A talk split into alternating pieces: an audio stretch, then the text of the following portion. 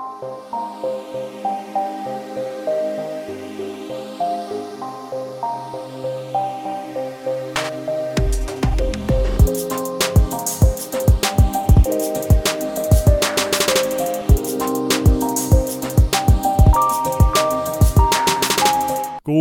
Tidspunkt og rigtig hjertelig velkommen til endnu en herlig episode af Noget om Film. Den bedste podcast, øh, der kun fokuserer på det amerikanske valg og konsekvenserne heraf. Vi er fuldt ud øh, kompetente til at tale om den her øh, situation. Øhm, Lad det her være den eneste gang, det bliver nævnt i podcasten. Men øh, derfor skal vi anmelde den øh, meget øh, øh, politiske øh, film Borat 2. Ja, eller som den jo vel egentlig hedder, Borat Subsequent Movie Film Delivery of Prodigious Bribe to American Regime for Make Glorious, undskyld, for Make Benefit Once Glorious Nation of Kazakhstan. Men Peter hedder den det, for den hedder jo mange forskellige ting i løbet af filmen. Og jeg tror, dens mest officielle titel er Borat Subsequent Movie Film. Men, øh, Det er vist rigtigt, det er vist rigtigt. Og øh, derudover skal vi selvfølgelig tale om øh, en masse herlige trailers, som jeg har valgt, og det bliver rigtig, rigtig godt. Det, det kan jeg godt afsløre. Øh, Det gør det. Måske lidt nyt i nyt, måske et par spørgsmål, hvem ved, at vi, vi ved, ser på ved? det. Det bliver en, en chillcast, det her. Øh, altså, vi, skal, vi har bare set en Borat-film. Hvad er der mere at sige? som man jo gør. Som man, My wife. jeg har set to Borat-film. Oh, fuck. Sådan er det jo. Sådan er det. Det har jeg også, har jeg ikke?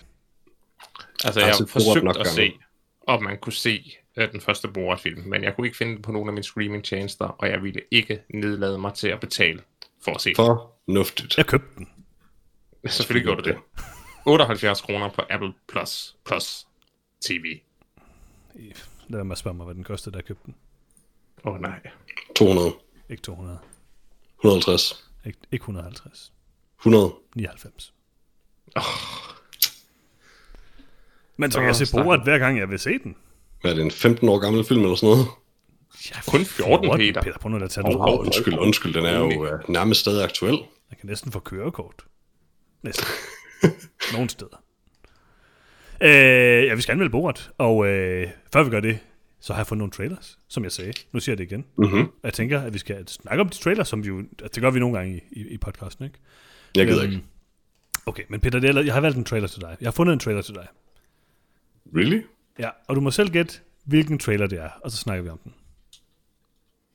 Um, altså, et, honestly, mit bedste bud vil være... Hvis jeg skal tænke som dig, mm-hmm. så er det Vanguard. Det er Vanguard.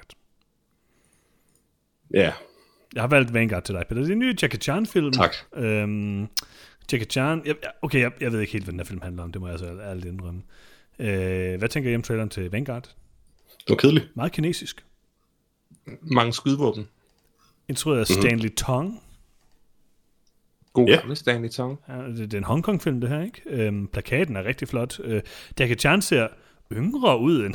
jeg ved ikke, om de har, har de sådan de Ja, de, ham, eller hvad? de, de, har, de har digitaliseret ham en del til det til. Ah, spøjst. Øh, han er, det er sjovt. Øh, han har faktisk, øh, Stanley Tong har faktisk instrueret mange af de gode Jackie Chan-film, eller i hvert fald nogle af dem, han har instrueret Rumble in the Bronx, for eksempel, helt tilbage i 95. Jamen, Findes der Men øh, det her, det tror jeg ikke er en af dem. Øh, tonsvis. Er det, er det Kung Fu Yoga, du tænker på?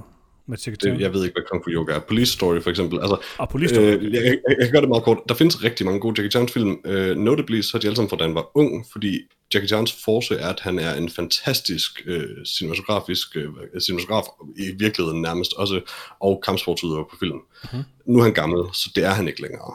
Og mm. han burde virkelig ikke lave flere film. Det, det er lidt synd.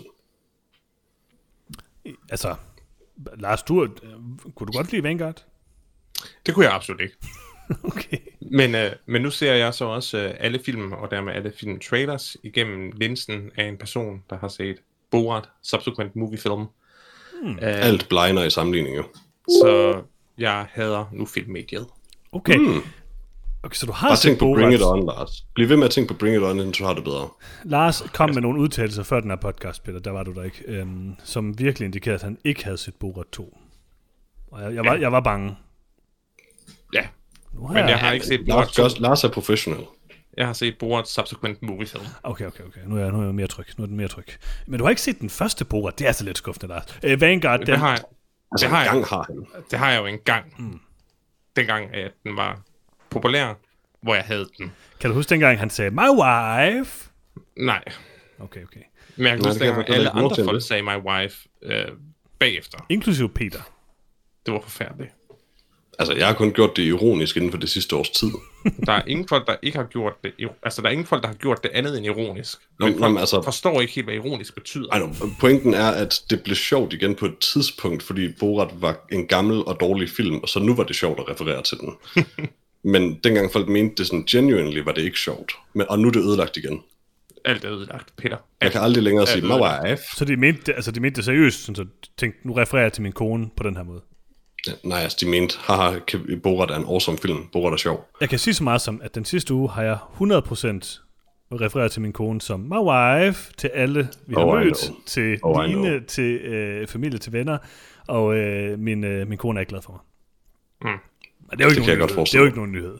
Øh, skal vi ikke... øh, Okay, Vanguard. øh, Hvad synes du om Vanguard, Johannes? Jeg havde traileren til Vanguard. Altså, Tak. aldrig har set noget så grimt og digitalt, siden jeg så traileren til en anden Jackie Chan-film, som jeg ikke kan huske, hvad hedder. Nå, den er Bleeding Steel, eller hvad det var.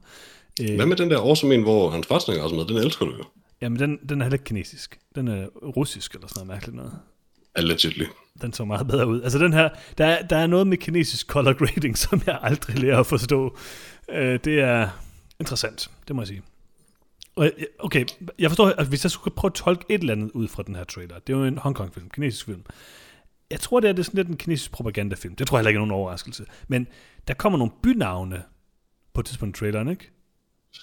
Hvor de siger, ikke. alle Øh, de her byer, jamen det er ligesom det der konceptet, så sådan, alle de her byer, de har brug for Kina. Og Jens, du forventer, at jeg kan huske andet fra den her trailer, end da Jackie Chan holdt fast, holdt fast i et gevær, mens det skød. Det var også meget godt. Øh, jeg synes, den her trailer ser ganske retselsfuld ud. Det må jeg bare sige. Enig. Så lad os komme hurtigt videre til næste trailer. Øhm, Tak fordi du valgte den, Jens. Lars, den har valgt øh, specifikt til dig. Jamen, du er Ja, ja. Og hvad er det for en, Lars? Det starter også. Det er Stardust. Det er fuldstændig korrekt. To ud af to, det er meget godt. Øhm, nye øh, biopic. Du elsker biopics, det ved vi. Nej, Du, du kan faktisk nogle gange godt lide biopics. Nej. Hvilken biopic har jeg kunne lide? Den der Queen en. Bohemian Den havde jeg. Nå, var det Peter, der er ingen, der kan lide? Bohemian Rhapsody. Nej, den er noget Og du lort. elskede den. Du elskede den. Nej, du tænker på Rocketman, som oprigtigt er god. Ah, okay, Den du har jeg ikke set. Rocketman. Okay, øhm, Lars, du hader biopics, som jeg selvfølgelig kunne huske. Øhm, Men jeg elsker David Bowie. du elsker David Bowie, det er rigtigt. Det vil jeg jo også gøre. Men elsker I den her version af David Bowie? Altså, Nej. ja, film. Nej, Ja. jeg ved, hvad, hvad sker der? Altså, der må der være en anden skuespiller i verdenen, der ligner David Bowie. Bare sådan lidt. Altså, bare sådan, bare perifært. Altså, tag en hvilken som helst kvindelig skuespiller. Så Machine Gun Kelly. Machine Gun Kelly. Okay, Machine Gun Kelly er faktisk et meget godt bud. Jeg ved ikke, hvorfor, Det er- men mens jeg sad på den her trailer, der sad jeg sådan lidt og tænkte, okay, jeg hader godt nok Machine Gun Kelly, men det ville være lidt sjovt, hvis de castede ham. Jeg tænker, jeg Jackie Chan. forstår ikke Johnny Flynn som David Bowie. Uh, han sælger overhovedet ikke uh, min idé om, hvem John, uh, John Bowie er. Uh, og og jeg, jeg har set mange billeder af David Bowie. Jeg, jeg har hans pladesamling, den der blev genudgivet her uh, i, i de seneste år, med en masse gode bøger, med en masse fede billeder fra, fra dengang han var ung og smuk og androgyn. Hey, han var alt. Han var smuk John, John. John, John Flynn ligner en mand, der har fået en kartoffel i hovedet. Det, de gør virkelig deres bedste med ham, for at prøve at få ham til at ligne Bowie. Men øh, Jamen, altså, jeg- han jeg- starter, han jeg- starter ja, fordi hvis du bare kigger på et billede af Johnny Flynn, og så kigger på et billede af Johnny Flynn i den her film, så kan du godt se, at de har gjort en indsats. Det er Jeg bare et dårligt udgangspunkt.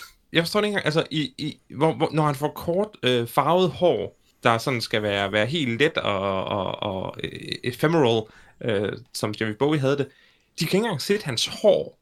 Altså, det er jo ligegyldigt, hvilken kartoffel de putter under på ryggen, men de må sgu da for fanden kunne klippe hans hår på samme måde som David Bowie. Prøv at se det her billede, det jeg poster af Johnny Flynn lige nu, og så prøv at fortælle mig, at det ikke ligner David Bowie. På en prik. Det ligner ikke David, David Bowie Bowie overhovedet. Det ligner en kartoffel med Det en ligner Karl moppe Mar på Møller hovedet. mere, end det ligner David Bowie. Det er hårdt sagt, Peter. Nå. Jeg elsker det er David. Bowie. Jeg vil gerne se en, en hjertevarm film om David Bowie og hans øh, tidlige karriere og hans opfindelse af sit alter ego, Ziggy Stardust. Det her virker bare overhovedet ikke øh, som det. Nej, jeg er desværre enig. Altså, jeg, det er trist, at jeg har kunne stadig godt tænke mig at se den, bare fordi at David Bowie er en meget interessant mand, der har lavet noget fremragende musik, men jeg ville ønske, at de, man i stedet havde lavet Rocketman-versionen af, altså af en film om David Bowie, hvor det bare er en musical, um, sort of, og også en, en, faktisk en af de bedre biopics. Um, men det er ligesom musical-delen, der i virkeligheden løfter den. Hvor, altså, det, her, det, det er basically det samme problem som Bohemian Rhapsody, der er sat ud til, hvor det, det er for hvad kan man sige, øh, sukkersødt på en eller anden måde, og det, jeg har fornemmelsen, at der nærmest ikke er noget David Bowie-musik med i filmen, ligesom i Bohemian Rhapsody. I hvert fald ikke på nogen som helst god måde. Det er der sikkert ikke. Altså, jeg synes, den så rigtig dårlig ud, den her film. Det må jeg bare sige. Mhm. Øhm, Godt, Johans. Altså, altså, jeg kan godt lide, at du præsenterer det, som om vi lige har siddet og talt meget positivt om Ja, den. altså jeg vurderer jo mit liv på, altså baseret på, i hvert fald når jeg skal vurdere trailers, på uh, YouTube uh, rating-systemet, ikke? Okay. og der er så bare en stor overvægt af folk, der har givet den her en, en thumbs down, så jeg siger bare, Men jeg ikke... Undskyld, hvad siger du? jeg siger bare like, subscribe og thumbs down på den her film, ikke? Mm. Jeg, jeg vil sige, at du nævner det mindede mig om, at YouTube har et like- og dislike-system. Så mange år er det siden, jeg kastede et blik derned på en video. Åh, oh, det gør jeg hver gang, vi ser en trailer. Jeg skal lige se, om de kan lide den nye Fast Movie, ikke? Selvfølgelig kan de det. Det kan de typisk, ja, det er rigtigt. Men det kan ikke John lide Sticky Stardust. Åh, oh, John Cena. Stik, stik, stik, stik i Stardust. Det er altså et ja. godt alter. Det er et godt alter ego. Ja, det er det. Øhm, jeg må sige, at øhm, øh, den her film er så øh, under the radar, at øh, hvis man går ind på ham af Gabriel Ranges øh, Wikipedia-side, så er den her film ikke engang nævnt som en af hans film. Hvilket undrer mig lidt. Øh, jeg tror ikke, folk kan Altså, lide hvis den du her version af David Bowie. IMDb-side, så er den, fordi Ja, Peter, jeg går ikke ind det på er en bedre hjemmeside til det her. Absolut ikke. Absolut ikke. Wikipedia all the way. Øhm, jeg synes bare, okay, jeg, det er ikke fordi, jeg er ekspert på David Bowie. Du ved nok noget mere om Bowie, end jeg gør, Lars. Men øh, jeg har ikke indtryk af, at den her personlighed passer særlig godt på David Bowie heller. Det er måske i virkeligheden det værste. Det der med, hvordan de ser ud, det er jeg lidt ligeglad med, det, det er en biopic. Men ja, det betyder selvfølgelig noget, men, men jeg har bare ikke indtryk af, at det er sådan, David Bowie var. Jeg, jeg, tror ikke, der er nogen, øh, der med fornuft ved, hvordan David Bowie var. Mm. Fordi at han er det her eventyr, øh, den her parodi øh, på sig selv og sin tid. Jeg tror, den her film tror, den er modig ved at, at lægge op og sige, jamen bag facaden, så var det hele bare øh, konstrueret og kalkuleret. Men det er der jo ikke nogen, det er der jo ikke nogen, der vil se. Der er jo ikke nogen, der har en investeret interesse i at se en David Bowie biopic, der har lyst til at få en historie om hans selvtvivl. Altså, Den, den, Alle David også op til at Bowie-fans. den lægger også op til en underlig vinkel med sådan øh, psykisk sygdom. Altså sådan Ja, der ja. med, at når man, altså, jeg har alt det her inde i mig, så jeg, du ved, jeg er nødt til at udleve det, for ikke at blive skør. Eller sådan, sådan en underlig vinkel at tage på det. altså alle, altså alle folk, tror jeg, der er reelt, altså der er David Bowie-fan, er David Bowie-fan, fordi han bare var et unikum, eller ret sagt, billedet af ham, øh, ideen af ham, er et unikum, som man stræber efter. Øh, og denne her forsøg på at ground ham i, i ikke at være populær og være en misforstået, måske halvsindssyg geni, det er ikke det, jeg vil se. Jeg vil bare se en storsmilende mand, der tager en masse kokain og gemmer sin tis, fordi han er bange for, at kvinder vil bruge hans tis til at føde satans øh, barn. Det er David Bowie. Hmm. En Jeg vil, bare, jeg vil bare se ham spille alle de gode sange. Øh, Så vil du Det er ikke... det eneste, jeg vil se. Men du har ikke lyst til, at, du har ikke, du har ikke lyst til at se. Johnny Flynn spille alle de gode sange. Oh, altså jeg ville måske faktisk betale penge for at se Johnny Flynn forsøge at spille alle de gode sange. Ik- ikke for at sige noget ondt om Johnny Flynn, men det ville være sådan lidt sjovt på sådan en hyggelig måde. Men, øh, men jeg vil hellere bare se en koncertfilm. Gå ind, og, gå ind på YouTube, find uh, Starman med David Bowie, og se den. Mm-hmm. Og hvis du ikke har en tår i øjet, når du er, er færdig med den sang, så er du død. Og Altså- hvor er han tår i øjet, hver en David Bowie-sang begynder. Præcis. Det er også den rigtige måde at starte på. Mm-hmm. Ja, jeg tror ikke, vi skal se øh, den her film med David Bowie. Og det skal vi nu. Nu har du, nu har du valgt den til trailersegmentet, nu skal vi anmelde den. Vi anmelder alle film, vi ser trailers på. Okay, det ved du. I hvert fald den en næste, den næste trailer, den skal vi 100% se. Der skal vi se Ja, hvis, det er den, jeg, hvis det er den, jeg tror, det er, så absolut ikke nej. Songbird. Øhm, Ja, nej. Ny øh, øh, øh, pandemi-thriller. øhm, så vidt jeg ved, er det øh, øh, produceret af, øh, hvad hedder det, øh, Michael Bay, ja, og en masse andre. Øh, instrueret af, er jo i hvert fald stolt. det skrev de meget. Øh, instrueret af Adam Mason, og med KJ Apa og Sofia Carson i hovedrollen som et par, der er adskilt i den her svære pandemitid, hvor COVID-23 øh, 23 har 23. ødelagt øh, verden endnu mere, end den allerede er. Jeg vil vil gerne ikke, sige, Du at kan ikke nævne cast på den her film, uden at nævne, at Peter Stormare er med i den. Præcis. Kunne jeg egentlig godt. Uh, jeg vil gerne pointere, at på IMDb, der er Songbird uh, klassificeret som en comedy. Mm-hmm. Mm. Også som drama og romance, men Ja, ja. mest, først og fremmest som en comedy. What? Ja. Hvem har gjort det? det må være der crowdfunded. Et eller, et eller andet geni. Den her film så helt forfærdelig ud, og udover det, så er det i min optik exceptionelt øh, kynisk allerede nu, hvor at vi alle sammen sidder i midten af en lorte øh, pandemi, og lave en film, der handler om, hvor meget værre det bliver. Altså, come on. kunne ikke være mere enig, og det er jo også stupidt. I stedet, altså, en ting er at lave den film, men så endda ikke at, altså, så endda at være så lavet og bare sige, om det er COVID-23, i stedet for sådan at finde på et dumt andet navn til det er sådan lidt, who the fuck wants this? Og øh, ifølge MDB, der foregår filmen i øh, 2022, så jeg tror, at Johannes kan komme med en Dunkirk-teori om, mm. hvordan en virus fra 2023 inficerer oh, 2022. Det, er, det, er- det er highbrow. Jeg er hooked. Det er et stærkt koncept. Okay, Altså, i virkeligheden så er det her Tenet. Det er Dunkirk Tenant. man. Ja, okay, jeg er 100% on board nu. Det synes jeg er en, god, øh, en rigtig god teori. Jeg synes, uh, traileren så ganske rædselsfuld ud, det må jeg sige. Um, igen, lignede den var color graded, det der kineser, der har lavet uh, Vanguard, og uh, det forstod jeg ikke helt. Um, Men jeg begynder lidt at mistænke, at du måske bare er farveblind. Peter, color grading på den her film Er var, ikke god, men er noget helt andet. det ved jeg da godt, den er helt noget andet, men den er virkelig dårlig. Okay. Jeg skulle bare lige være sikker. Lars, der ikke kan se color grading. Nej, det er bare formater. farver. Nej, jeg kan ikke se color grading. Og du kan godt se color grading, du kan bare ikke se farverne. Ikke Det er se farver, men color grading. Ja, okay. Interessant. Øhm, jeg synes, at den her film var usmagelig, det må jeg sige. Jeg var på nippet til at blive vred over den på samme måde, som jeg blev vred over In the Tall Grass. Øhm, det er ikke det, vi har brug for lige nu. Hvor øh, stretch. Borat Subsequent Movie Film behandler pandemien på en, en fuldstændig fornuftig, sober og respektfuld måde, så tænker jeg, at øh, det gør den her film ikke. Enig. Bortset fra det, altså, om Borat. lad, lad os vente med at tale om Borat, men, men ja, altså, fuck, man skal være tonedøv for at tænke, at det dels er, øh, hvad kan man sige, at det ikke er too soon, og at det ikke er too much og too lame, bare mm-hmm. at kalde det COVID-23, og bare sådan, øh, altså, vi har fucking ikke brug for mere sådan dommedagsprofeti, især ikke når det er så stupidt. Det er rimelig... Øh, det er rimelig dumt, Altså, det må man bare Hvad sige. skulle underholdningsværdien være i sådan en film? Det forstår jeg vidderligt ikke. Sådan, åh, jeg er nødt til at flygte fra den her forfærdelige verden, vi lever i, til en idé om en værre version af den verden. Og i øvrigt, bare noget helt, helt andet. Hvis den her fyr er immun, hvorfor kan han ikke bare gå ind i hendes lejlighed så? Ja, det forstår jeg ikke. Altså, det, det, det, det er et af de gode spørgsmål, Peter. Godt spørgsmål. Det giver ingen mening overhovedet. Men til gengæld har øh, filmen øh, en af de værste øh, posters, øh, jeg nogensinde har set.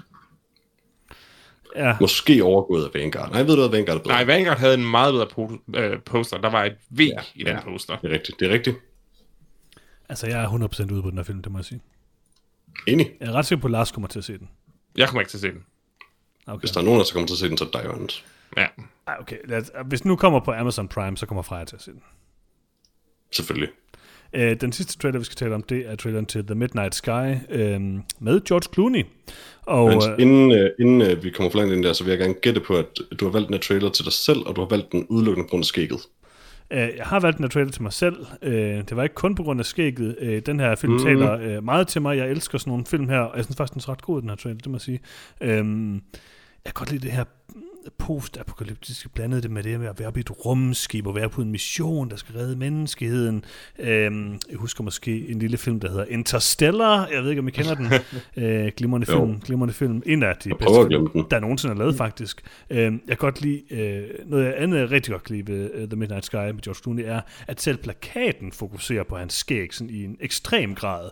Øhm, og det er et godt skæg. Det er fordi nogen, der har arbejdet på den her film, har vidst, at det var det eneste tiltalende ved den her film. Øh, Ved du hvad? I, I'm, I'm not even kidding. Jeg havde oprigtigt svært ved at blive ved med at kigge på skærmen, mens jeg så den her trailer. Den var virkelig kedelig. Ved du, hvad jeg aldrig nogensinde har, har haft lyst til, Johannes? Nej? Jeg har aldrig nogensinde haft lyst til at se en film med George Clooney, instrueret af George Clooney. Det har jeg mange gange, for han er faktisk ret god til at instruere film, vil jeg sige. Han er bare ikke øh, så kendt for det. Men jeg kan rigtig godt lide George Clooney's film. Ja, han er faktisk udmærket. Altså, Eyes of March måske, men hvad ellers? Øh, Seren, hvad hedder den? Serenia? Jeg er Eller hvad på, ja. Kan jeg huske alle sammen. Uh, Up in the Air er faktisk hyggelig nok, Suburbicon? vidt jeg husker. Up in the Hvad? Air, ikke ham. Undskyld, det er jo bare som skuespiller. Uh, hvad, har han, hvad han instrueret? Uh, Hedder den Serenity eller Monument noget? Men var måske lidt Der sjov. er en, der hedder Suburbicon, hvis det er den, du tænker på. Den var meget sjov, Og han er men ikke det var også bare... instrueret. Han er ikke instrueret, den tror jeg faktisk, han er instrueret. Jeg ved, han, er ikke, han, han har ikke instrueret noget, jeg rigtig Jeg kender. synes, Ides of March er meget god. Jeg synes, Good Night and Good Luck er rigtig fin. Øhm, jeg synes, Suburbicon øh, øh, Den var ser hyggelig, ganske hyggelig ud. Øhm, og The Monuments Men var også okay. Men nej, de har da ikke sådan været helt Monuments på. Men var ret kedelig. De har ikke været Den, den oppe var på... okay, men den var kedelig. Jeg synes, at uh, The Ides of March er meget god. Han, han er en bedre skuespiller end en instruktør, Defoe, men, men han er ikke, altså, han er ikke dårlig som instruktør. Nej, det er... Det men, men, men, men, men, men igen, han, han har aldrig instrueret en film med sig selv i hovedrollen. Nej, jeg tror også, jeg troede, at han havde været mere involveret i nogle af dem film, hvor han var producer på dem. Uh, det er nok mere dem, jeg godt kan lide. Men jeg synes stadig, at The Ides of March er rimelig god. Jeg ved ikke, altså... Men den er han ikke med i. Ej, den er jeg ikke sendt med, det er rigtigt. Ja, ja, ja, det er faktisk en meget fin pointe, tror jeg også, Lars, fordi jeg, jeg vil sige, der er nogle instruktører, der godt kan, nogenlunde kan magte det der med at instruere en film, de selv spiller hovedrollen i, men mm. George Clooney, jeg vil sige, ikke, igen ikke, fordi jeg synes, han virker til at være en forfærdelig instruktør, men han, jeg tror heller ikke, han er dygtig nok som instruktør til, at det på nogen måde vil løfte filmen, at han gør begge dele. Enig. Altså, Altså Ben Stiller for eksempel har, nu, nu Ben Stillers værker sådan lidt aged forfærdeligt, men han var trods alt en dygtig nok komiker til, at det på en eller anden måde elevated filmene lidt, at han kunne instruere foran kameraet. Um, men det er faktisk et af, de, et af de få eksempler, jeg overhovedet kan komme på, hvor jeg synes, det har løftet en film, at en person har valgt at gøre begge dele. Men til gengæld så er den her film ret god, det ved jeg ikke, om I bemærkede. Den Øh, så nej, vildt det- kedelig Jørgen. Jeg, kan honest ikke engang huske, hvad den handlede om. Den lignede et dårligt rip-off af Interstellar, der i forvejen er en forfærdelig film. Men prøv at høre, der skal ikke meget til for mig. De skal være oppe i rummet, ikke? Det er den første Ja. ting. Er de egentlig særlig meget op i rummet? Ja, de er masser oppe i rummet, Peter. Så skal Ja, der det være, det. Det der skal være en, øh, de skal være på en mission for at redde menneskeheden. Selvfølgelig. Der skal på et tidspunkt komme noget, hvor der sådan går noget af rumskibet, eller bliver slået et eller andet af rumskibet, eller sådan noget. Nogle sådan partikler, der farer rundt i luften. Det var der Ja. også. Mhm. Jeg synes, det er en bonus, hvis der er sne. Eller vand, eller vand. Vandplaneten i Interstellar er det bedste. Øh, Altså, sne er Så- næsten så- vand, så- så det kan jeg godt... Jeg, jeg, jeg vidste godt, Johannes. det ville... Ja, præcis, soppeplaneten. Planeten, der er en lille smule dækket af vand. der er rimelig mange bølger, ikke? De er store, de bølger. Hvorfor? Der er én bølge. Det er sådan fucking ing, barely knee high, det der vand. Prøv at høre, nu skal jeg ikke kritisere vandplaneten igen. Det gider jeg simpelthen ikke have. Øh, Hvad fanden er... How, hvad, er den fysiske... Altså, hvordan fanden giver det mening, at der er én bølge, der bare sådan skyller over planeten? der var bare lavvande. Der var lavvande, Peter. Nå, fordi jeg tror faktisk, Lars har ret, at det ikke sådan en ting, at det er sådan... Altså, Nej, det, nej, altså- det, det, det, virker som om, at det bare sådan er... Den skyller det- bare forbi. Nej, nej det, det, det giver meget god mening. Altså, Ja. det, det er jo det? bare en tidevandsplanet, hvor der er soppe øh, hele dagen, på nær to gange om dagen, hvor der kommer en kilometer høj tidevandsbølge. Ja, undskyld, jeg, jeg misforstod Prøv det, nu kan, nu, nu kan Men, jeg godt men, men det. hvis hoveddelen af dagen er med soppevand, så er det en soppeplanet. Prøv høre, jeg er måske den eneste her, der ejer Interstellar i op, på op til flere Ja. medier. Ja. Ja. Men du ejer også medier, Borat. Johannes. Det gør jeg også. Du ejer også Borat, så Ja. din troværdighed er, er, er komplet undergravet. Prøv at jeg Det har var en også, ting, hvis du ejede Borat på DVD, fordi du købte den dengang. Men du har købt den inden for den sidste uge. Peter, jeg ejer Borat på DVD, Blu-ray I og know. digital. Men altså, hvis du elsker den slags film, du lige beskrev, så øh, vil du da helt sikkert elske Passengers med øh, Chris Pratt og Nej, Jennifer Lawrence. nej, nej, nej, nej. På trods af, at den rummer præcis alt det, du nævnte. Ikke sne. Og der er ikke sne i den, det er rigtigt. Øh, der er masser, der er planter. Ja, ja. Øh, Men sne er det modsatte af planter. Husk det. Der er faktisk måske sådan, jeg kan ikke huske det. Jeg kan ikke lide Passengers. Men det er også ligegyldigt. Jeg kan lide den her film. Den ser meget god ud. Jeg vil bare lige sige, at, før vi kommer fuldstændig væk fra det, for det kan jeg ikke lade at stå usagt der. Jeg er den eneste, der ejer alle de her versioner af Interstellar. Ikke? På alle de her versioner af Interstellar, jeg har, der er der, brag, der, er der øhm, igen Blu- Blu-ray, UHD og digital. Jeg skulle have dem på alle formaterne. Sådan er det jo bare. Mm-hmm. Øhm, og der er altid, på hver af dem, er der så den her øh, ekstra feature med, der hedder The Science of Interstellar, hvor de forklarer, hvorfor alt i Interstellar er fuldstændig videnskabeligt korrekt. Aha. Blandt andet soppeplaneten. Nå, Vandplaneten, vandplaneten. Stoppeplaneten, så er jeg okay. Men jeg er glad for, at det her førte til, at Johannes endda medgav, at det er så Det er ikke soppeplaneten, jeg glemte det. Undskyld. Uh, The Midnight Sky. Det er det ekstra materiale. Men prøv at høre, så kedelig og forfærdelig ud, lad os Johannes. prøve at Jeg om er det. skægget. Hvad synes jeg Skægget skæg? så godt og frossen ud, men det er ikke nok til at bære en film som det her. Det var et okay skæg, det var rimelig ordinært Clooney skæg, vil jeg sige. Det der. Det var, også ret, det var ret frossende i en scene. Det kunne jeg godt lide. Ja, men altså, det kunne godt have været større. Kunne det? Han kunne, han kunne også godt have været mere skaldet, altså sådan helt kronravet. Det kunne han selvfølgelig godt. Mhm. Prøv at George Clooney Basically har, bare Kevin James i den der film Becky, eller hvad den hedder. jeg kalder den nu, George Clooney har Hollywoods bedste skæg. Men det siger du hver gang du ser et skæg, der bare er sådan middling to good, og det er fint, at du bliver bare excited, I know, men Det er altså det næste gang du skæg ser en mand i Hollywood med et rimelig udmærket skæg, så siger du det om ham. Hvem, hvem, hvem, hvem skulle det være, Peter? Der er ingen andre. Og når du siger, du siger den der nogle gange om Tom Hardy. Tom Hardy har ikke verdens bedste skæg, eller Hollywoods bedste skæg. Det vil jeg gerne med. Nej, Han har et flot skæg. Eller, han har et, han har et skæg med han har kant. et forfærdeligt Han har et skæg. skæg med kant, Peter. Det er måske selvfølgelig Jeg vil egentlig det, næsten ikke er. at han ikke har et skæg Ja, bekendt. det er måske rigtigt. Øh, know, Hollywoods bedste skæg, det må nok være Daniel Day-Lewis, når han går det ud. Siger, Det er Jake Gyllenhaal, det ved alle enhver.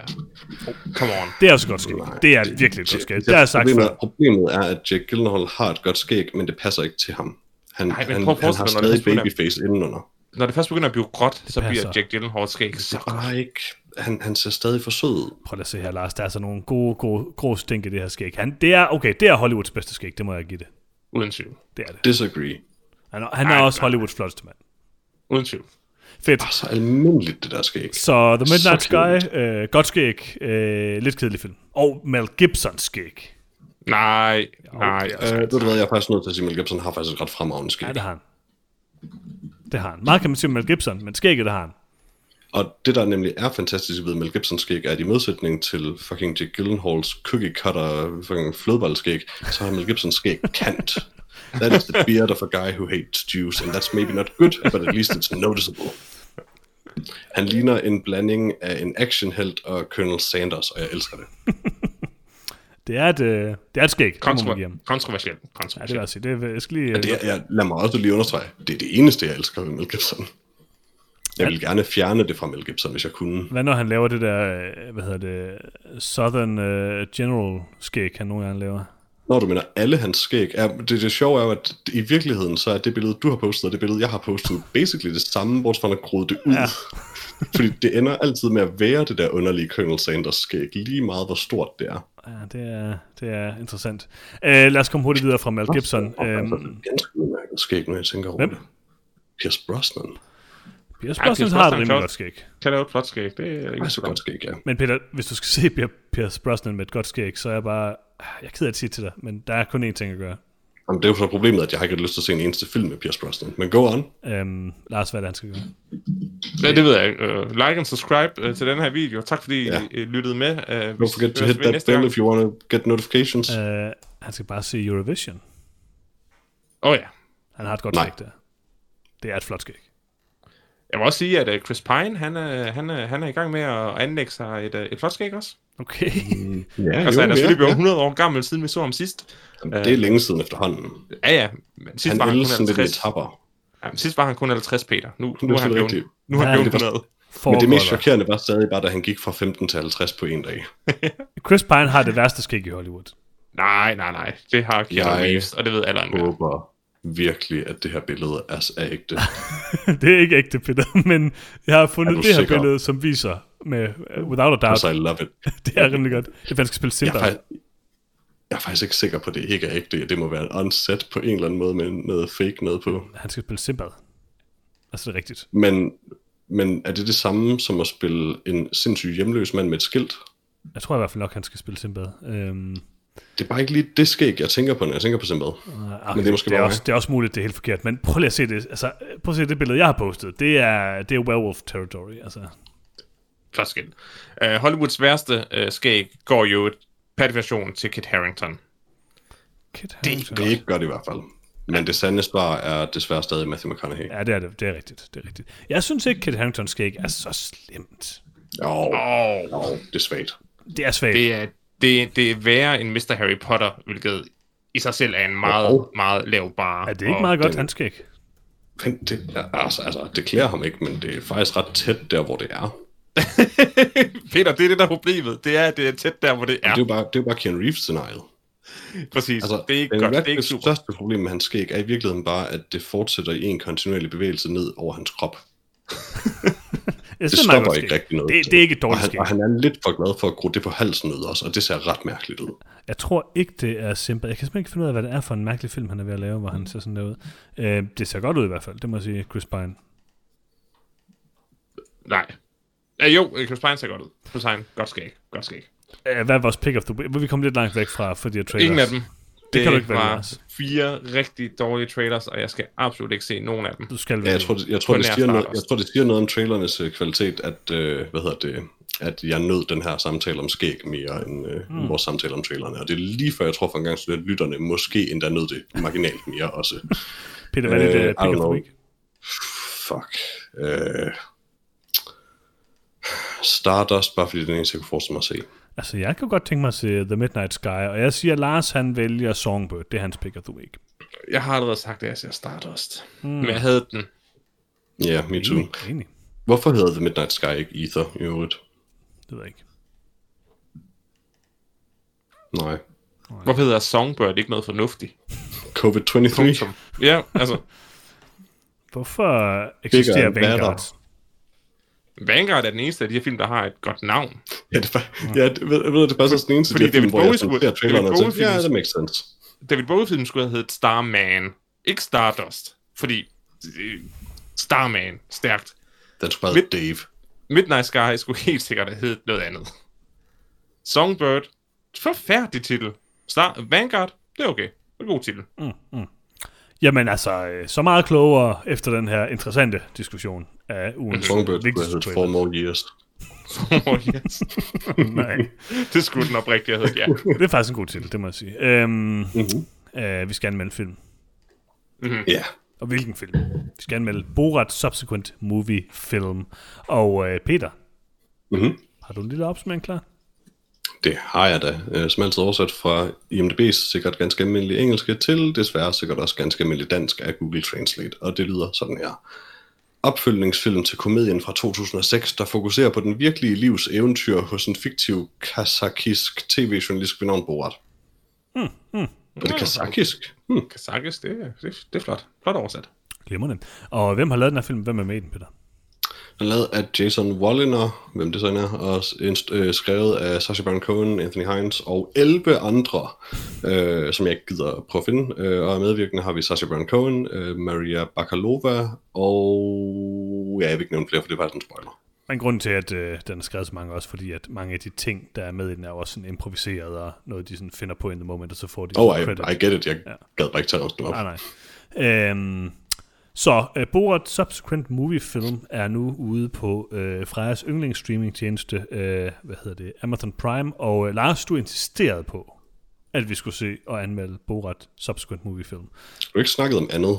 Det Øh. er absolut øh, ikke korrekt. Det tror jeg, Nej. der har jeg jo videnskabelige beviser på, Lars. Hvis jeg spiller Men... Sidste podcast for dig igen, så siger du den, at vi, du råber faktisk til Peter, at vi skal anmelde Borat Øhm, Subsequent Movie Film, fordi du var så ekstremt vred over, at jeg havde fået dig til at abonnere på Amazon Prime.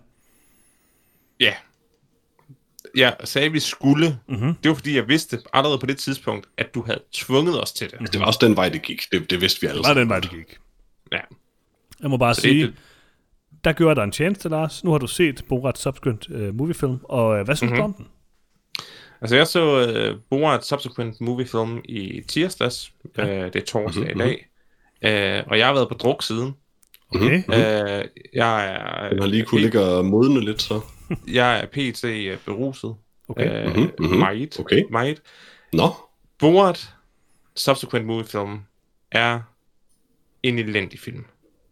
Den er udpræget usjov og til tider ubehagelig.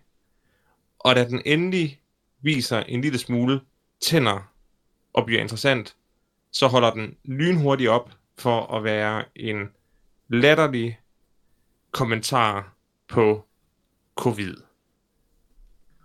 Jeg havde hver eneste øjeblik, jeg havde sammen med Borat. Men du glemte det, var det var nice. sjov. Øh, nej, det, det, det opdagede du ikke, eller hvad? Jeg tror, det første, jeg sagde, det var, at den var upræget usjov. Men det, men hvad det alle elsker du han siger, jo. wow, wow, we wow. Jamen altså, var det en ting? At han siger, wow, wow, we wow. Ja, sagde han det også i den første Nej, det siger film? han hele tiden, også siger han. Okay, øh, Næsten lige så ofte, som han siger, jak shamash, eller hvad fanden det er, han siger. nej. Sacha Baron Cohen, jeg afskyer dig. Nå, nå. Men Lars, du elsker komedier, der ikke er sjove, og som har gjort det til sådan en ting ikke at være sjove. Det er rigtigt. Ja, men den her komedie prøver for det første at være sjov. Det Det jeg prøvede Eurovision anden ikke at være. Og to, Nogen Jeg hader cringe-komedier, fordi cringe er så simpelt og ulækkert. Ja. Peter, Mhm. hvad synes Jeg du vil hellere om- høre dig først. Du kan hellere høre mig først. Øh, Mhm. Så øh, jeg har sat mig ned øh, med min kone øh, for at se Borat 2, eller Borat Subsequent Mhm, movie film. Og så, Det var en vi, vi kom, Dårlig idé. at vi kom cirka, øh, måske 10 sekunder ind i filmen. Øh, ej, okay, 20 måske. Der er det der, hvor han siger det der med, at øh, han er kommet i den her gulag, og han øh, snakker om, at, øh, at efter den første film, så øh, faldt øh, øh, deres eksport af potassium øh, voldsomt Og pubis. og pubis. og så tænkte jeg, okay, det kan jeg huske fra den der sang i det der rodeo, hvor han synger... Kan du? Kazakhstan is the number one øh, hvad hedder det, um, country in the world uh, and uh, seller of uh, potassium, eller sådan et eller andet.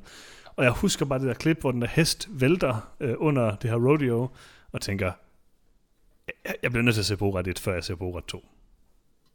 Jeg er imponeret over, at du kunne huske den detalje fra Borat 1. Åh, oh, jeg kan huske meget. Så jeg stopper filmen. Jeg siger til min kone, kigger over på hende og siger, Oh my god. at vi er nødt til at se Det Borat er 1. fuldstændig ligesom, når du har en sang, du synes, man skal høre, hvor du bare sådan hopper i den og stopper den, for du skal også lige høre den her sang, før du kan forstå Præcis, den her. præcis. Præcis. Så er der gået to timer, man har stadig hørt sangen. jeg, jeg vil sige, at min kone var 100% enig med mig. Altså hun sagde det også, altså vi er nødt til at se Borat 1. I hvert fald, da du, da du, bare da du lige havde sagt, vi er nødt til at stoppe filmen, der var hun sådan, ja, jeg er enig. Og så, øh, så tænker jeg, hvordan får jeg bedst fat i Borat-filmen? Øh, Kan jeg se den på en streamingtjeneste? Jeg, jeg, jeg tænkte som Lars. Jeg tænkte som Trods at Lars. du allerede har sagt, at du ejer den på DVD og Og så købte jeg den. Nå, ja, det er rigtigt, men jeg, ikke- de var pakket ned. Jeg ved ikke, hvor de er. Øh, Nå, jeg havde Borat et eller andet sted. jeg ved faktisk ikke, hvor de er. Så jeg køber den. Og digitalt. Jeg tænker, jeg kan godt se Borat flere gange. Den, den er sjov. Den, den skal jeg da se igen og igen øh, resten af mit liv. Så køber den, og så ser vi Borat, og så aften efter ser vi Borat 2. Og jeg må sige, at... Øh, Det var en rigtig interessant historie. Jo. Jamen, det er bare for at sige, øh, jeg tror, den er vigtig, Peter. Nu kom, nu kom pointen, ikke? Øhm, mm-hmm. Borat 2 er mindre sjov end Borat 1, men er en bedre film. Og jeg synes jo, at begge film er ganske sjove. Jeg synes ikke, det er Sacha Baron Cohens sjoveste film. Øhm, jeg tror også personligt, jeg synes, at Bruno er sjovere. Den er måske lidt mere øh, meningsløs og upassende og alt muligt øh, på rigtig mange måder. Øh, på nogle måder er Borat måske mere upassende. Øhm, men jeg synes, at det der, det som Borat 2, eller Borat Subsequent Movie Film, lider lidt under, det er sådan det politiske tema. Det er sådan meget, det rodfæster den ekstremt meget i lige her nu. Den kommer ud lige til valget, den har en meget klar dagsorden, den har alle de her forskellige ting. Og der er bare en del jokes, der er sådan, for det første er sådan lidt flade og meget... Øh, jeg, jeg synes, alle de politiske jokes er ret dårlige, sådan over en bred kamp. Øhm, og så er der nogle ting, som jeg synes er vildt sjove i den, dem kan vi måske tale om senere. Men når jeg så sammenligner, og det var meget nemt at gøre med øh, Borat 1, så må jeg sige, at Borat 1 øh, er præcis som jeg husker den. Den har nogle hyldende sjove momenter, og så har den en historie, der bare ikke rigtig fungerer. Øh, den er ikke særlig sjov. Alt det der med Pamela Anderson er, ret, er virkelig dårligt. Øh, Borat-karakteren kan være god, kan være dårlig. Øh, det er sådan lidt en blanding. Men det, som Borat 2 havde, som Borat 1 ikke havde, det var, at jeg synes faktisk, at øh, historien var udmærket. Jeg synes selv, det her plot med datteren fungerede rigtig godt. Hun er sindssygt god i den, synes jeg. Øh, der er noget sjovt improv mellem de to. Og den er til tider næsten lidt rørende, og det, øh, det fungerede ret fint for mig. Jeg synes, det er en, øh, en ganske god film, men jeg synes ikke, den er helt lige så sjov som den første Borat-film. øh, som politisk satire er Borat 2 en håbløs film. Øh, blandt andet fordi, at den ikke rigtig ved, hvad den egentlig vil være for en film på den front. Den går sådan lidt i alle mulige retninger, mm. snakker lidt om præsidenten, snakker lidt om covid, snakker lidt om guns måske nogle gange. Er snakker meget tydeligt, de udvikler den over tid. Snakker lidt om kvinder, snakker nok mest om kvinder, og det er sådan lidt som, at det er sådan det, de ender med at finde ud af, er dens, dens bedre plot, og det er det også. Bortset fra, at de så som- går helt væk fra det til sidst, og gør den sådan ultrapolitisk og Men valgspecifik. point, pointen er bare, at det er bare... Ja, det er ikke godt, at den gør det. Det er ikke godt. Nej. Men, men det er i virkeligheden ret øh, inconsequential for resten af filmen, fordi det den, det den er, er en fiktionsfilm om mm. karakteren Borat og hans datter, øh, Tutar, spillet af Maria Bakalova, og øh, det er helt klart det bedste i filmen, fordi øh, Maria Bakalova er fucking awesome. Mhm. Mm-hmm. Øh, altså hun, hun stjæler filmen, alle de scener hun er med i, øh, det er bestemt også noget, folk går, har gået og sagt op til, mm. øhm, og efter. Og det, og det, er- det, det er jeg fuldstændig enig. Jeg synes, det er helt fantastisk, og jeg tror jo også, det er by design, hvad kan man sige, at hun overgår ham i alle de scener, hun er med i, fordi det er også lidt, mm. øh, hvad kan man sige, udviklingen med de to karakterer. men hun er virkelig sjov. Øh, og også en, hvad kan man sige, en bedre skuespiller end Sacha Baron Cohen, måske det er måske mindre vigtigt, men, men det, det spiller stadig en rolle selvfølgelig. Det kan og i hvert fald meget det samme, det der med der deadpan humor. Det fungerer rigtig godt. Jeg synes også, der er nogle yeah. steder, hvor hun improviserer helt tydeligt, hvor han så spiller med på den. Der er det der tidspunkt, hvor hun æder den der læbestift, og man bare kan se Sacha Baron Cohen så ja, ja. Øh, okay, og så bliver nødt til at gøre det selv. Selvfølgelig, der er meget, der er improviseret i den jo. Øh, men altså, det er bare, hun er bare enormt god, og deres samspil er godt, og deres lille historie er sådan set meget sjov. Mm. Um, og det er altså, da den, når den bare er, taler sådan lidt om øh, kvinders rettigheder, sådan lidt er meningsløst måske nok, så er den sådan også tilforladelig nok til, at, man ikke, til at jeg ikke ruller med øjnene af dens politiske humor. Øh, jeg gik ind i sådan en film og var klar på, at jeg havde den ret meget, og det tog også lidt tid for den at vinde mig over, hvor jeg rullede med øjnene ret meget af rigtig mange jokes øh, i starten. Mm. Øh, særligt fucking, øh, da hans søn siger, at han har skiftet navn til Jeffrey Epstein. Det er bare sådan... Ja. Øh, det, det er ikke engang en joke, og det giver ingen mening i scenen overhovedet. Altså det, det er det er vidderligt bare, at man har taget et irriterende navn, som folk ikke kan lide, og proppet ind i en scene, hvor det ikke hører hjemme. Og det, det er bare åndssvagt. Og der er jo ikke um, noget som helst af det i den første Borat-film. Underligt nok. Mm, der er lidt af det. Meget, men, meget, meget, meget lidt. Øh, men, men primært, det, der er rigtig meget af det i den her film er stadig ret dårligt. Um, og selvom jeg måske nok synes, Borat fungerede i 2006, gør, så gør den det ikke nu. Jeg, jeg har ingen interesse i at gå tilbage og se den, for jeg synes, den alede. Jeg, jeg har fornemmelsen, at den alede ret dårligt. Sidst jeg prøvede at se den, der var jeg ikke specielt interesseret i det. Um, heldigvis så har den her film så elementer, som gør, at jeg faktisk synes, den fungerer. Men igen, det er ikke den politiske satire, som fylder ret meget af filmen. Jeg vil dog sige, at der er flere gange i den film, hvor jeg alligevel tog mig selv i at grine ret meget. Mm-hmm. Um, specifikt igen af øh, Maria Bakalova, oftest øh, også af ham, men, men det er langt hen ad vejen i de rendyrkede sådan, fiktionsscener, hvor det bare er en improviseret komediefilm. Øh, hvad hedder det? Al, alle de her gange, hvor de interagerer med, med andre mennesker, er det tilnærmelsesvis ligegyldigt um, og uinteressant også. Uh, jeg vil dog sige til hans forsvar, at han er blevet bedre til at fremstille de fleste af de her mennesker mindre shitty, end han har gjort mm. før, og det er faktisk også det min større problem med Borat 1, Øhm, hvor han, fordi det er jo meget nemt at få folk til at sige nogle helt forfærdelige ting, når du prodder dem i en bestemt retning. Øhm, og jeg synes for eksempel, de her to mennesker, han bor sammen med i en periode, øh, som jeg jo stadig ikke er helt overbevist om, ikke bare er skuespillere. De, de er skuespillere, øh, helt sikkert. Ja, er de ikke? Okay, oh, jo, godt. de er helt sikkert skuespillere. men, men, han men bor jo ikke med dem i tre måneder. Sådan. Nej, det, det ved jeg godt. Altså, det er jo tydeligt, at de har filmet det hen over en dag eller to max.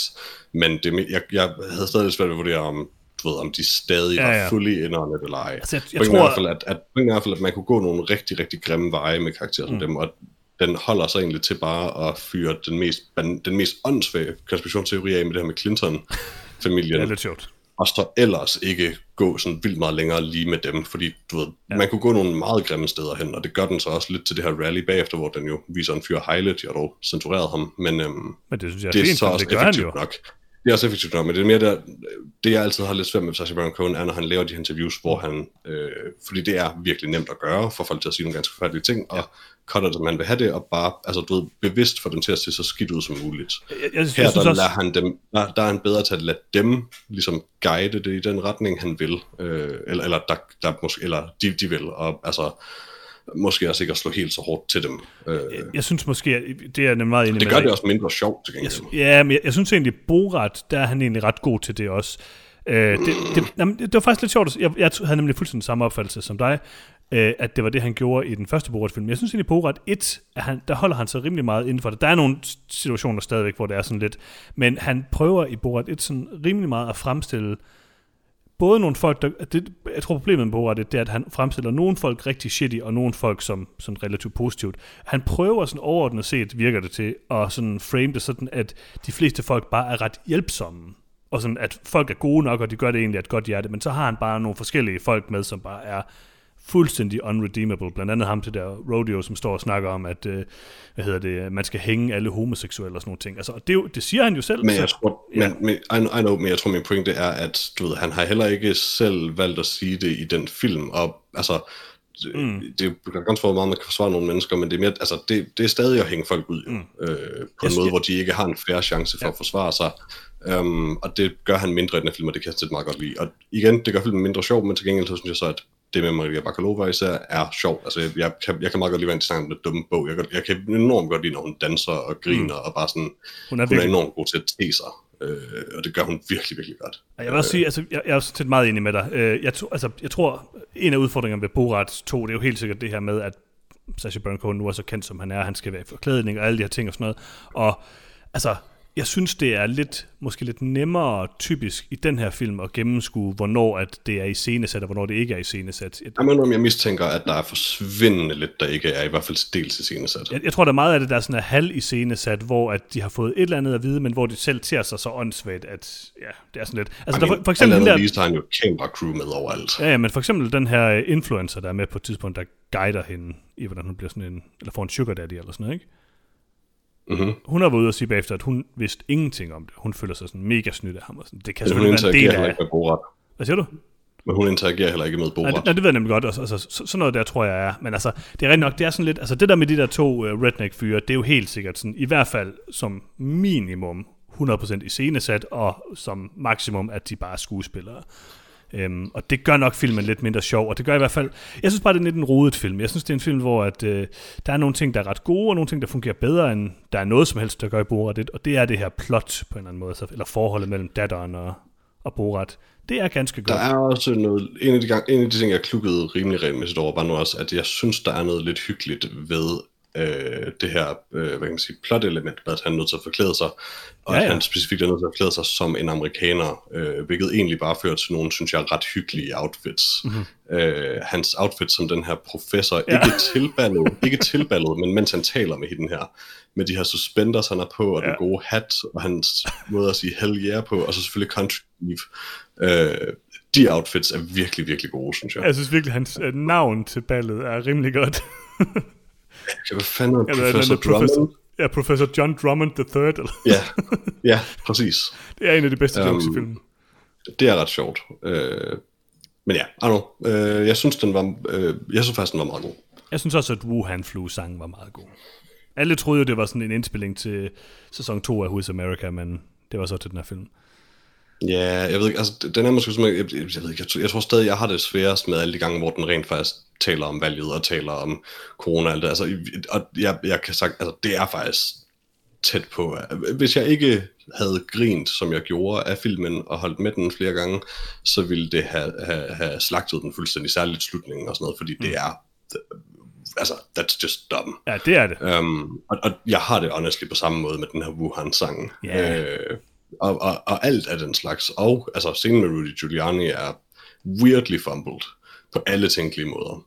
Um, så det er sådan lidt, alt det er faktisk det, jeg absolut mindst kan lide i den her film. Mm. Um, men det er alt det andet, jeg egentlig synes er lidt hyggeligt. Det er alt det, han ikke er så kendt for, som egentlig er det bedste i Borat 2. Ja. Yeah. Hvad med dig, Lars? Jamen, jeg har, jeg, jeg har svært ved, ved mange af de elementer, som I egentlig fremhæver som, som, som positive i, i jeres optik. Jeg synes, alle hans forklædninger fungerer ikke for mig. Uh, jeg, jeg, jeg synes ganske enkelt ikke, de er gode Du, nok. kan, du kan stadig godt se det bordet. Nej, jeg, nej, jeg kan bare se, at det ikke er et menneske. Altså, Nå, men, men det er faktisk også, altså, det er faktisk virkelig noget, jeg synes er sjovt, for det, Det synes en nettet, at jeg er ret overbevist om, at langt det meste af den film er fuldstændig iscenesat, fordi selvfølgelig er det der en fyr i forklædning. Ja, ja, præcis. Og, og, og hvis filmen skal holde den uh, suspense of disbelief, som er nødvendig, så skal jeg, så skal jeg tro på, at, at folk er blevet narret. Og jeg, jeg er ikke i tvivl om, at, at Giuliani er blevet narret, selvom det var en fjollet scene. Altså, hvorfor, Men den er, den er, også, den er jo nem igen, fordi han ikke er med på samme Ja. måde i hvert fald. og, og, og, og, og, og hvorfor gik de ikke videre? Og jeg er også hende influenceren, det er også, det er også ret tydeligt, at øh, Borat er ja. der jo ikke, så, så hun, hun tror bare, det er en lidt ung, dum kvinde, der skal have et eller andet makeover-program, eller hvilken cover-historie de har givet hende. Men det er jo bare stadig Og det er vildt, og det er han... også der, hvor, det er også der, hvor den, det aspekt af filmen fungerer, fordi de nemlig bruger hende, og derfor tror Ja. man mere på, at det her det faktisk måske ikke være virkeligt. Og, mm. og, og, og, så, og så bliver det også lidt, altså det, det er velfungerende, men det kommer, det kommer bare aldrig til at blive helt støbt, så derfor fungerer det ikke som en helhed. I, i bund og grund, så er Borat jo uh, langt hen ad vejen et, et feministisk manifest. Ja, Og helt bestemt. Det er i hvert fald og- det, den fokuserer mest på. Det, det, det den fokuserer på, øh, den, den, den framer det op mod valget, og, og, og igen hele den her op mod, altså, det framer det stadig som, at man skal give en kvinde til en rig hvid mand. Mm. Øh, Mhm. så igen, øh, feministisk grundtanke. Og hvis jeg bare skal veje filmen som, om det er en velfungerende kommentar i samfundsdebatten øh, i henhold til, til, til kvindefrigørelse og feminisme. Så nej, øh, det er det ikke.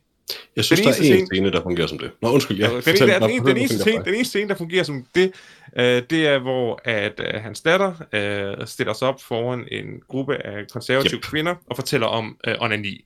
Og det er Øh, faktisk en ret fed scene. Det er en fed scene, der, der, der, der går til bidet i forhold til, at øh, seksuel frigørelse af kvinder er en, øh, et reelt og vigtigt skridt på vejen til øh, social frigørelse af kvinder.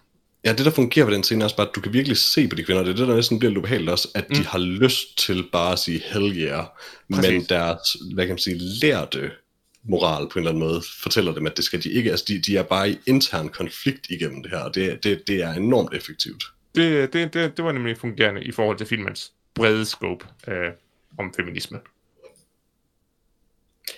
Jeg må indrømme, jeg kunne også en lille smule, og sådan det er totalt crude, men jeg kunne en lille smule godt lide fertilitetsdansen, bare fordi at jeg sad lidt sådan, og var sådan lidt sådan, øh, ja, know, det, det, jeg synes det er lidt sjovt, når man prikker til folks ubehag ved det.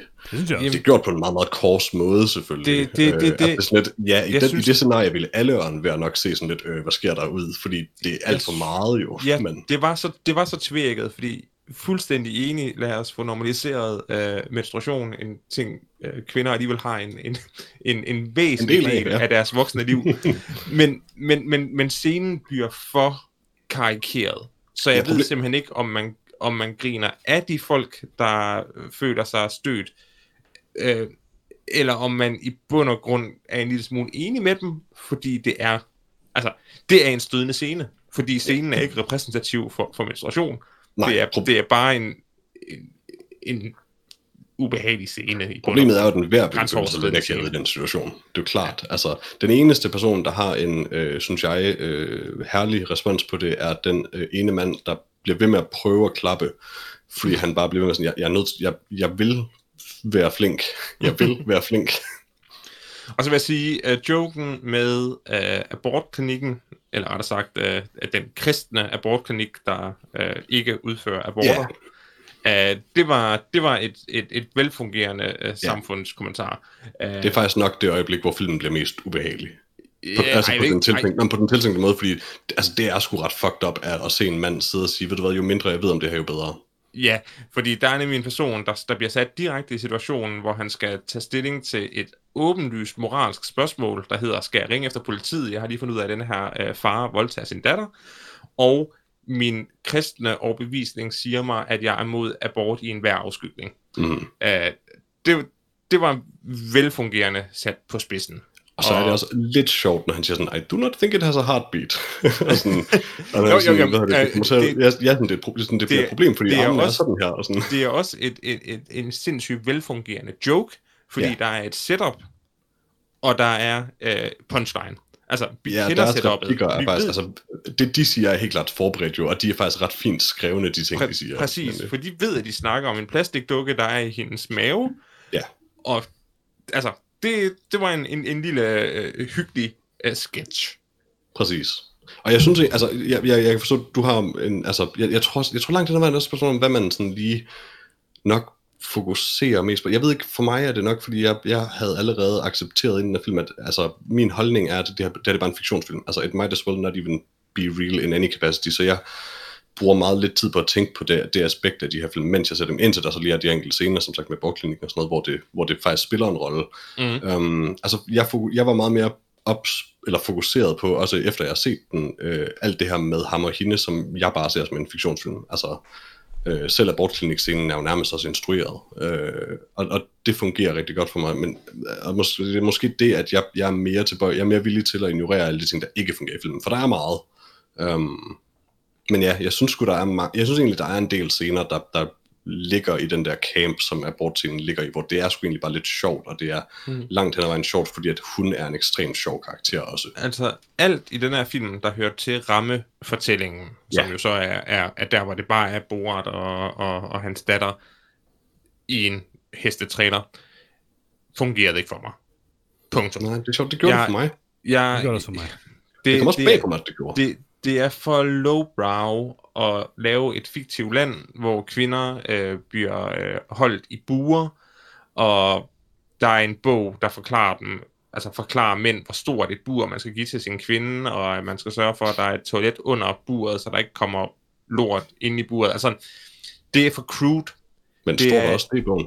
Øh, ja, der, der er et billede, hvor, hvor det viser, hvordan man skal grave et hul under buret. Mm. Der, der skal være dybt nok til, at... Ja. Mm. Øhm, og, og det fungerer ikke for mig, fordi det er... Øhm, altså, når det kommer som et indlæg i, i, i den politiske øh, debat, så bliver det for absurd.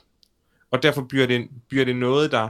Øh, jeg er ikke i tvivl om, jeg er ikke i tvivl om, at Sacha Baron Cohen med det her værk har en klar pro-kvinde holdning.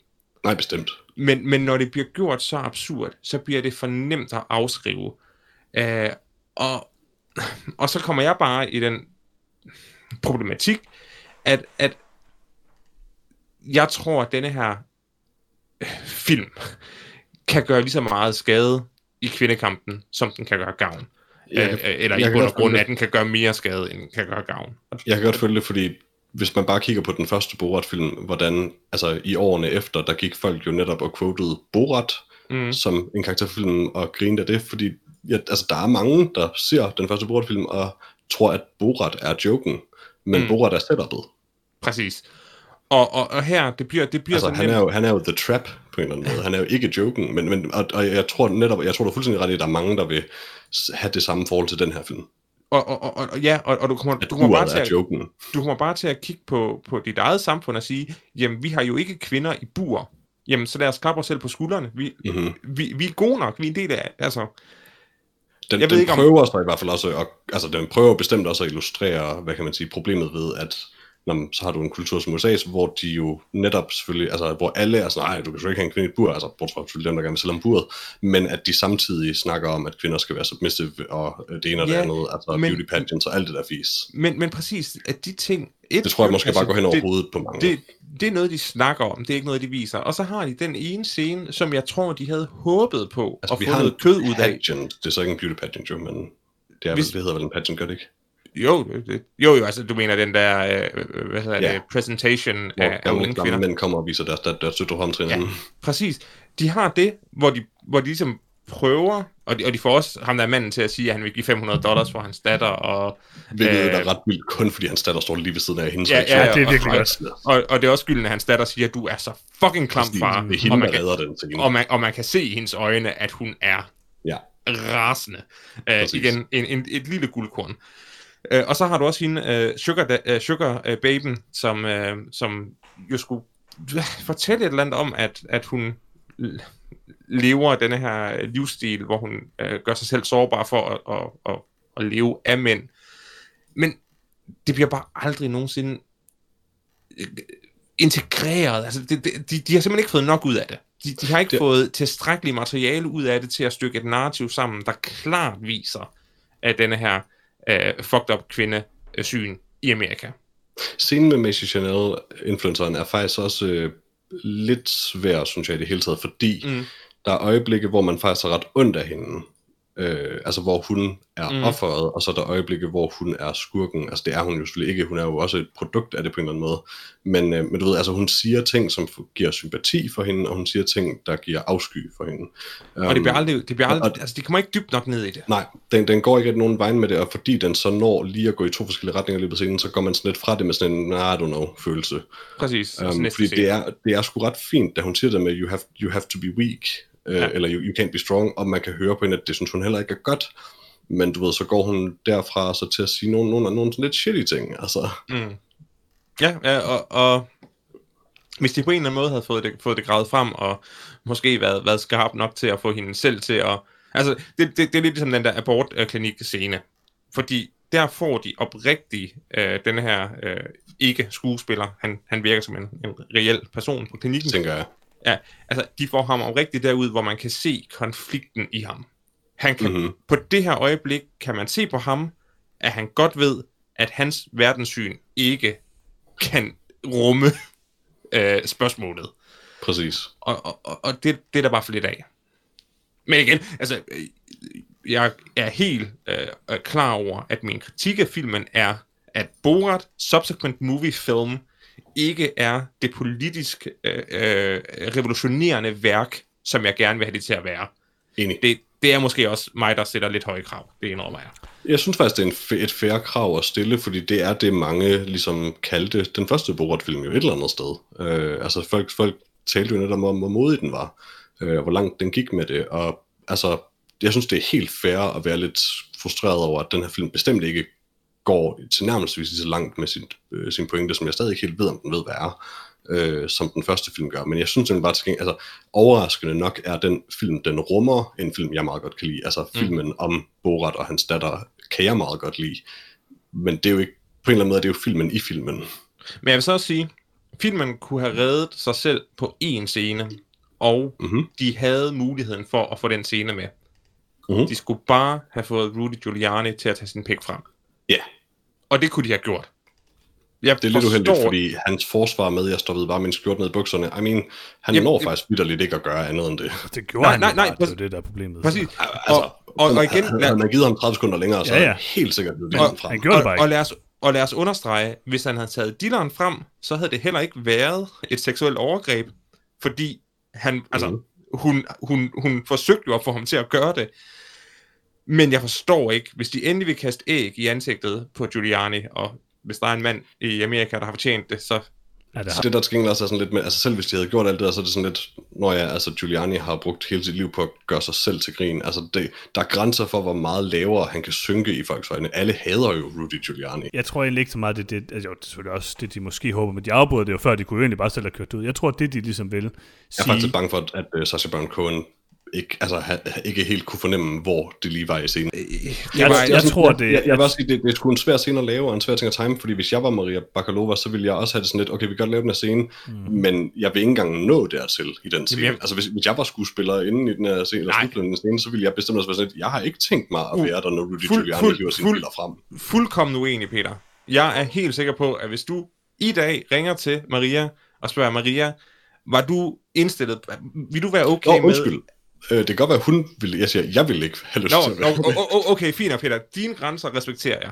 Ja. Men jeg er helt sikker på, at en professionel skuespillerinde kan godt håndtere en scene, altså en, Jamen, også selvom at manden, der gør det, Badass. Jeg er sikker på, at hun ville kunne holde Ja. det ud. men for helvede, få dog Giuliani ud, hvor han rigtig bliver taget med bukserne nede. Jeg tror bare ikke så meget, det er det, der er pointen med det. De vil selvfølgelig gerne indikere det her ting, og det kunne godt være, at det kunne køre den længere ud, og det er måske også meget fint. Men jeg tror meget med, at det handler om det her med, at en af de mest magtfulde mænd i USA, eller en af dem, der er tættest på Trump i hvert fald, øh, er villig til at mødes med en øh, tydeligvis, øh, eller i hvert fald i den her virkelighed, ikke særlig gammel øh, YouTube-konspirationsteoretiker. Det er meget mere det, der er fokus i det. Det her med, Nej, nej, nej. Hun, hun præsenterede sig selv som fremmed korrespondent for et, uh, for et hvad Giuliani ev- eventuelt troede var et reelt nyhedsmedie. ja, et, et højreorienteret øh, konspirationsmedie. Det er bare det, jeg Nej, siger. Hvorfor, hvor, hvorfor? Rudy Giuliani render rundt og mødes med sådan nogle suspekte typer, Ej. det er virkelig, virkelig, virkelig underligt, at nogle Det er hans karriere. hvis, hvis nogen bliver overrasket over, at Rudy Giuliani gør det, så har, ved de intet om Rudy Han, Giuliani. hans karriere Det- er at stille op til interviews med tilfældige folk. Det ved jeg godt, men det er ikke alle, altså, der det er ikke ved et politisk det. statement. Nej, Borat er ikke en sand... Og prøv at, nu lægger jeg også lidt... Altså, Altså, undskyld, undskyld lad mig- altså, amerikanere ved godt det om Rudy Giuliani. okay. ja. Helt, altså, Johannes, det, det, det, den køber jeg ikke. Hvis de, Ja, ja, nu har jeg jo heller ikke sagt, hvad jeg egentlig mente, men udover det. De, de, de, de tager Borat er en meget med ham. simpel film med meget simple pointer, der skal forstås meget, Nej, meget, meget bredt. Der er ikke simple pointer. Det er ikke en simpel film med simple pointer. Det er en simpel film med meget, meget højdragende og dybe pointer, som den ikke præsterer og, Nej, og, den og har meget højdragende tematikker, men dens pointer omkring det er ikke specielt komplekse altid, og det er den i hvert fald ikke i det her tilfælde. Jeg siger heller ikke, at... Altså, jeg siger bare, at det er lidt underligt at så diskutere, hvorvidt han skulle have taget Dylan frem eller ej. Jeg synes ikke, det er det, der er 100% af pointen med den her scene. Det er skummelt, Det er den eneste grund at nogen har talt om den scene, vil jeg så dog sige. Ja, at- Hvis- men, men derfor så kan man måske også godt sige, at det lige præcis er fornuftigt for Borat, at den lander der, hvor den lander. Øh, Det tror jeg måske Men, meget men godt jeg tror, filmen. min pointe til det er jo netop, at hvis, hvis, hvad kan man sige, problemet med den scene skulle være for ham, at han overhovedet mødes med hende og taler med hende, så er det bare lidt pudsigt, at nobody cares. Præcis. Det er jo det. Men det er fordi, det ikke er overraskende Men om det, er, jo- men det er jo måske i virkeligheden den væsentligste pointe omkring det amerikanske samfund på nuværende tidspunkt, og den, de mennesker, som de øh, sætter deres tillid til. Jeg tror, bare, jeg, tror bare, jeg tror bare, mit problem med, hvis det er det eneste, den scene opnår, det er nok egentlig det eneste, den scene sådan rigtig opnår, det er sådan lidt, at når man, det har vi ikke, altså det behøver vi ikke engang desværre en film til. Altså øh, virkelighedens Rudy Giuliani i, i virkelige situationer har gjort meget værre. Ja, ja, men altså, jeg synes, det, Også på kamera, altså. ja, men jeg synes, det fungerer meget godt i den her film. Jeg synes, altså, det er en meget cringy scene. Øh, kunne, det er jo svært at time den, som I siger. Altså, hvordan skulle man lige time Ja, ja, den præcis, hvor den lander et, et fornuftigt sted? Jeg synes, der, hvor Nå, den lander, er udmærket. Simpelt. Jeg synes, at den lander et udmærket sted, og jeg synes, den siger, altså, jeg har ikke specielt meget lyst til, at den skulle handle 100% om personen Rudy Giuliani. Han er et mærkeligt creep. Den skal handle om, hvorfor de mest magtfulde mennesker i USA gør de ting, de gør, øh, og er så fuldstændig vanvittige, som de er. Altså, der er også scener fra Borat 2, som er klippet ud, som ikke er med i den, som er scener med Donald Trump og sådan noget, fordi de bare ikke fungerede. Den her scene med Michael Pence fungerer heller ikke. Altså, der, Nej, det gør den de desværre vil ikke. så mange ting. Han vil så gerne have det her politiske tema med, og det fungerer aldrig rigtigt. Den eneste scene, han har, hvor det reelt set fungerer, er jo den her Giuliani-scene, hvor det fungerer sådan halvt. Halvt. Jeg, jeg synes, det er okay, at det er med i filmen, men som sagt fra starten, det er også det værste i filmen. Jeg synes også, Hvis- den her altså- slutning med de her Karen-dukker og sådan, altså, det er rimelig dumt. Øh, Hvis, Jeg, jeg tror også, min pointe er er egentlig meget nok mere, at tid. jeg, jeg er fuldstændig enig i, at altså, Rudy Giuliani-scenen er den scene, hvor han kommer tæt på at, at lykkes med sådan noget gotcha noget. Mm. Um, men jeg tror bare, min pointe er, at når, når der er så lidt af det, der bare overhovedet er tæt på at fungere i filmen, så, så synes jeg, det er synd, at det overhovedet er med. Fordi det, det, det, altså, vi er jo enige om, at det er bestemt ikke det bedste i filmen.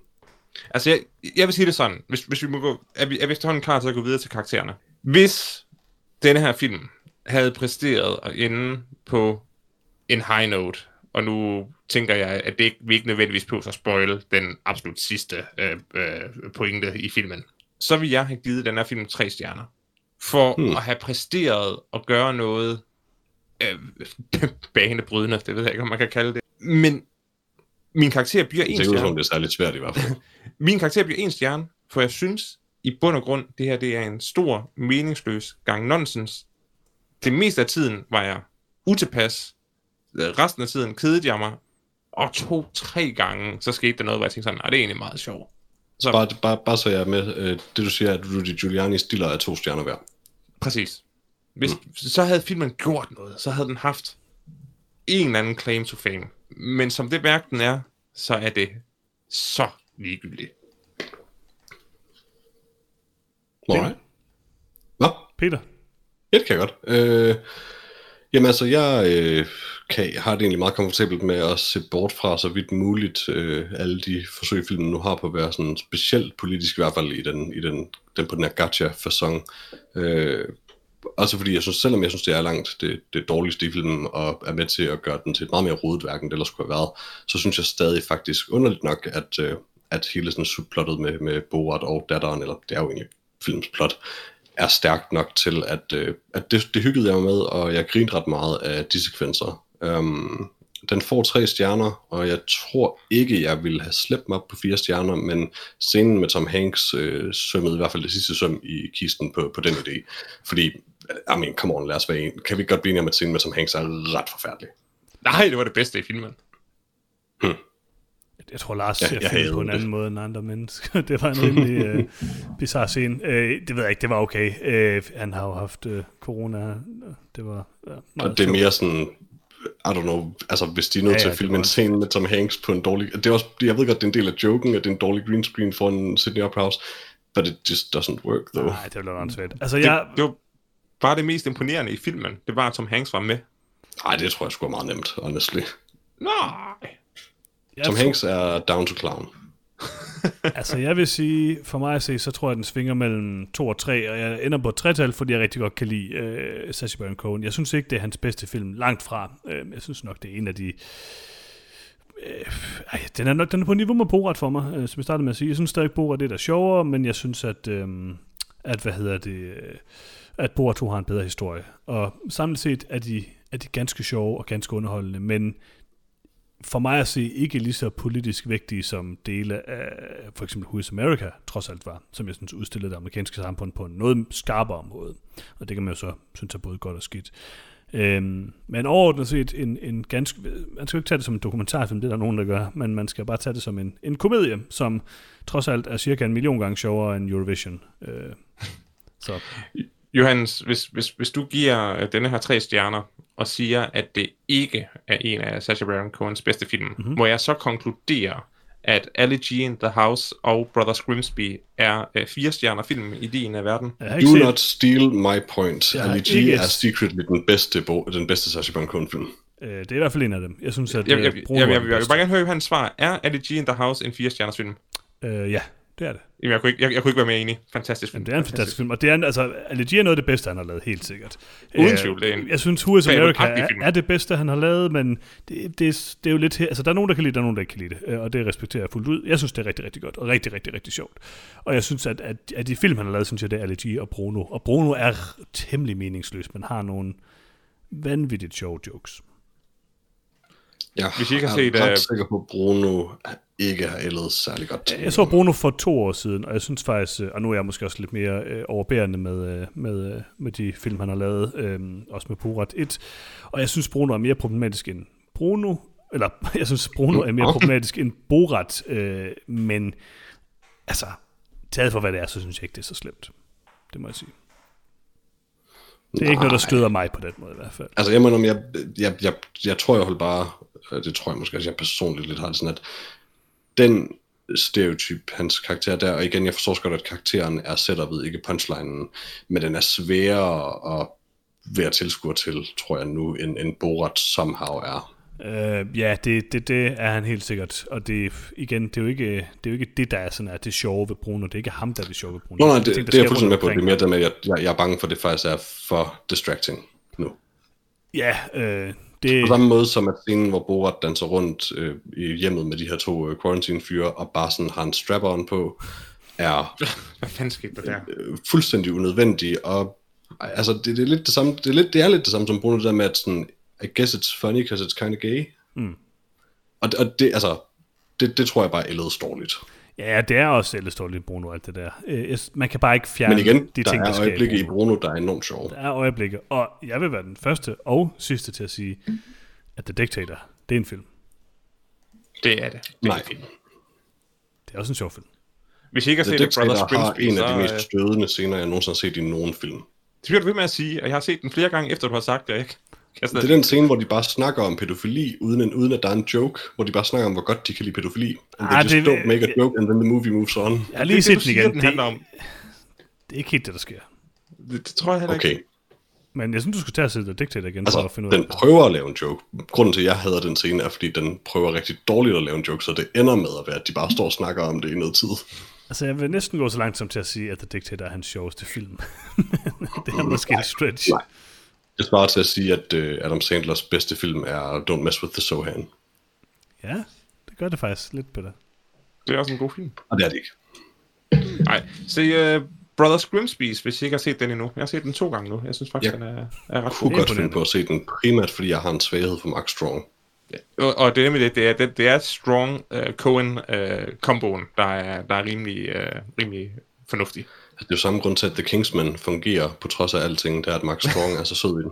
På trods af alting. Jeg elsker din, din Er vi sådan lidt det. enige? Var det, var det ikke os to alene, der Jo. anmeldte Kingsman eller sådan noget? Jo, vi anmeldte Kingsman 1 og 2. Mm-hmm. Det, det var en god, uh, god anmeldelse. Det var det. Enig. Jamen, øh, skal vi ikke øh, hoppe videre til, hvad vi set siden sidst? Lad os det. Jeg har ikke set noget som helst, for jeg så Bruno. Eller Borat. Jeg har ikke set Bruno, desværre. Hvor mange gange så du Borat? Jeg skulle lige have Money's Worth, Peter. Mm, selvfølgelig. Den kører på computeren her ved siden af mig. Igen og igen og igen. Selvfølgelig, selvfølgelig. Hvis jeg kunne købe det. Altså, man, hvis man, jeg kunne købe man har jo ikke 2. fået dual money så sætte op for sjov. Nej, præcis. Hvis jeg, hvis jeg kunne købe Borat 2, så havde jeg gjort det. Jeg har prøvet at sætte nogle penge til Amazon Prime. men Det kan man vel egentlig ikke. Man kan vel kun lege den lige nu. Præcis. Uh, breaking news. Uh, Tenet kommer på uh, VH, eller hvad hedder det? Um, VHS. VOD i uh, december. Nå, jeg troede ellers, den, at den skulle komme i biografen. Det troede jeg, han var så insisterende omkring. Det gjorde den også. Men gjorde den? Uh, ja. Nå, Kun i du var ikke- fuck ham Du var ikke med i den der podcast, hvor jeg sad og bestilte billetter i Greno. I don't, I try to forget, I think. Okay. Jeg tror også mest af alt, jeg synes, det er lidt shitty, at han var så insisterende. Jeg har været i biografen. Kommer på VOD. Jeg glæder mig. Jeg har ikke set noget. Hvad har du set, Lars? Uh, jeg har set The Haunting of Bly Manor. Hmm. Ni episoder. Det er den, det er efterfølgeren, ikke til deres tidligere underlige horror-serie. Haunting of, of uh, Hill House. Ja. ja. Uh, Haunting of Hill House var jo en uh, serie baseret på uh, bogen, uh, som hende, den skøre amerikanske forfatter, skrev. Nogen, der kan huske hendes navn på stående fod? Mm, nej. Johannes? Øh, nej. Nej, okay. Fint nok, fint nok. Jeg kan godt finde det. Jeg, jeg, jeg ved godt, Ja, du, du finder det er, men- Nå, uh, uh, Haunting of Bly Manor er jo en uh, standalone. Uh, det, det er bare en ny historie. Der er oh, jo, undskyld. Uh, Shirley Jackson tænker du på det? Ja. Shirley Nå, ja, Jackson. selvfølgelig. Ja, undskyld. Tak. Men det er ikke, Øh, det er ikke baseret, den her serie er jo ikke baseret på den. Nej, men det, Det er det, det, jeg er den med at første. fortælle. Yes, yes, yes, yes. Ja. Den her serie er jo standalone og øh, ikke øh, en f- fortsættelse af, af Shirley Jackson-bogen, som der er jo ikke en tor. Øh, der er en del af skuespillerne, der går igen. Øh, det kan man godt være lidt forvirret over, fordi de, de spiller altså ikke den samme rolle. Øh, men den foregår i England i 80'erne og handler om et hus, hvor der er nogle spøgelser. Øh, Mm. serien er i bund og grund røvkedelig og ikke skræmmende. Mm-hmm. Og så i sæson, altså i uh, afsnit 8 forklarer de, hvad det drejer sig om, og så i, i afsnit 9 afslutter de serien. Hmm. Så i bund og grund kunne jeg godt anbefale folk at speedwatche øh, denne her serie ved at se de sidste 10 minutter af, af 7. afsnit og 8. og 9. afsnit. Øh, det er, Hvad det er mere eller mindre en velfungerende historie. Først, og så resten af serien. Øh, altså, der er... Vil det blive bedre af det? Der, der er syv episoder, der fokuserer, ligesom den tidligere, sådan lidt på forskellige personer i huset. De er bare alle sammen uinteressante og ligegyldige. Hmm. Og så i slutningen af, af syvende afsnit, så ser man øh, det store, farlige spøgelse for mere eller mindre første gang, eller rettere sagt, egentlig for anden gang, men, men i bund og grund for første gang. Og så handler hele afsnit 8 om det store, farlige spøgelse, og så handler hele afsnit 9 om, hvad der skete efter de mødte det store, farlige spøgelse. Hmm. Fordi de besejrer det store, farlige spøgelse øh, inden for de første to minutter af 9. afsnit. Men er det et uhyggeligt stort farligt spøgelse? Nej, det er en øh, øh, det er en person med ingen øjne eller næse. Så det, så ligner, alle bare, spøgelser? så det ligner bare en mannequin fra, fra et hvilket som helst øh, supermarked. Hmm. Det er sådan en virkelig, virkelig billig, dårlig special effect med personer, der ikke har, ikke har et ansigt. Men undskyld, Lars, har, har den en mund? Øh, ja, Hvor mange mannekinger ser du med munde? øh, Altså specifikt mannekinger, der har munde, men intet andet. jamen, altså alle mannequiner har munde. Jeg tror 0 mannequiner har munden. Altså det, er- nej, det er sådan lidt, enten nogen har de nogen intet ansigt, eller også har de sådan et meget dårligt overfladisk helt ansigt. Jeg synes sjældent, jeg har set en, der bare havde en mund. Men jeg kan godt lide ideen. Altså, det er så dårligt. Ah, vent, Øh, jeg, jeg, jeg, jeg har fundet et billede af spøgelset. Jeg kan godt... Okay, det, har, vi- det har en mund, men på samme måde som... Øh, ja, det ved jeg ikke, at hvis jeg former min hånd på en bestemt måde, så har den også en mund. Okay. Ja, det er, det, det er faktisk meget, meget, meget øh, beskrivende. Det, det er en sokkedukke. Ja. Øh, det er også, vitterligt- Jeg kan ikke finde en den her dukke. Jeg kan ikke finde den her dukke. Jeg, jeg sender dig et billede af hans, fordi ingen af os kommer til at se den her serie, så Ah, jeg tør det er ikke. sjovt at jeg se. tør ikke. Det ser, det ser ret sjovt ud. øh, det er i hvert fald ikke. okay, øh, det, er, Er det det, er Lenny sådan, Kravitz? Men det er ikke det. det, det er så reelt set en dukke, du har. Åh, oh, fuck. Oh. Jeg tror, det var en Lenny lige så, jeg Kravitz var lige dukke, så det der. så det er ikke sådan, spøgelset ser ud. Øh, nej, øh, jeg, jeg, jeg prøver Jo. nu at se, om jeg kan finde... Øh, der er Jeg faktisk kan ikke godt lide, at jeg troede, jeg havde set spøgelset, og den dårlige beskrivelse, jeg gav, virkede til alligevel at resonere med, hvordan spøgelset så åbenbart i virkeligheden ser ud. Altså, her, her, her er et lidt dårligt billede. Jeg prøver at finde et bedre billede af spøgelset. Øh, Nå, men, okay, det har jeg set, det der. ja. Det ser okay, det er sådan Rasputin eller sådan noget. Ja, men det, det, det, det, der, det, der ser det næsten skræmmende ud. Tro mig, det, det bliver værre. Men hvordan ligner det Rasputin? Det, det er en, den øverste halvdel af et ansigt uden træk, som har hår. Som har Rasputins hår.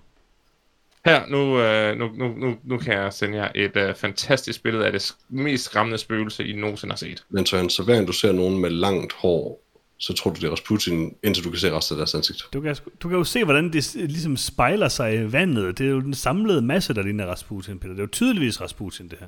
What? Okay, jeg tror nu, jeg kan se, hvad du mener, mm-hmm. but that's a wild stretch. Mm-hmm. Her er er mig, endnu et billede af Rasputin. Men jeg kunne bedre lide mit spøgelse. Jamen, altså, vil du godt se... dreadlocks og sådan en sweet sokkedukkumund. Det vil være mere uhyggeligt i hvert fald, det er helt sikkert.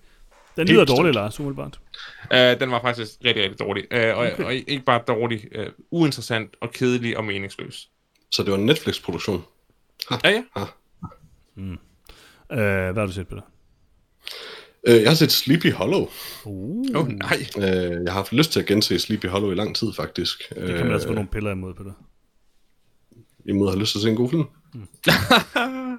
øh, så det gjorde jeg egentlig. Den havde på Netflix øh, i noget tid, så jeg tænkte, det var, det var ved at se. Øh, som sådan en lille sådan hygge-horror-ting. Øh, jeg kan generelt bedre lide Tim Burton, øh, tror jeg, end, end de fleste kan. Efterhånden så kan jeg ikke så godt lide det meste af det, men jeg er bare øh, større fan af ham i før i tiden, end jeg er nu. Um, Sleepy Hollow er en af de film, jeg øh, altid fastholder, faktisk er en meget bedre film, end folk giver den credit for. Øhm, dels synes jeg, den, dens æstetik, øh, som er sådan en klassisk Burton-æstetik, holder 100% øh, stadig. Øh, det er sådan en god blanding af ting, der faktisk føles, altså sådan øh, oprigtigt rimelig godt kostymdesign og setdesign, også sådan set i en pseudo-historisk kontekst. Øhm, og så bare øh, sådan meget dramatisk, old-timey fairy tale lyssætning øh, og, og framing, som jeg virkelig synes fungerer for den. Øh, og jeg synes, Johnny Depp øh, fungerer enormt godt i den film. Det er en af hans sidste sådan, um, roller, inden han gik full Sparrow. Um, synes jeg, som, som jeg i hvert fald synes, hvor han, hvor han rent faktisk stadig er nogenlunde god. Øh, jeg enormt godt lide Sleepy Hollow, stadig. Mm. Det er vildt hyggeligt. Den er okay, den er okay. Og Kasper Van Dien er med i den. Og jeg bliver ved med at håbe, at han bare på et tidspunkt vender sig om og siger, I'm from Buenos Aires, and I say kill them all. Ja, det gør han ikke. Altså, hvad er det sådan, der er to film, Kasper Van Dien er med i. Nej, det er, der er flere, men der er to film, der er værd at se. Og den ene, det er selvfølgelig den altid fremragende Starship Troopers, og den anden er Sleepy Hollow. Ja, øh, de er begge to ret gode, det, det er rigtigt.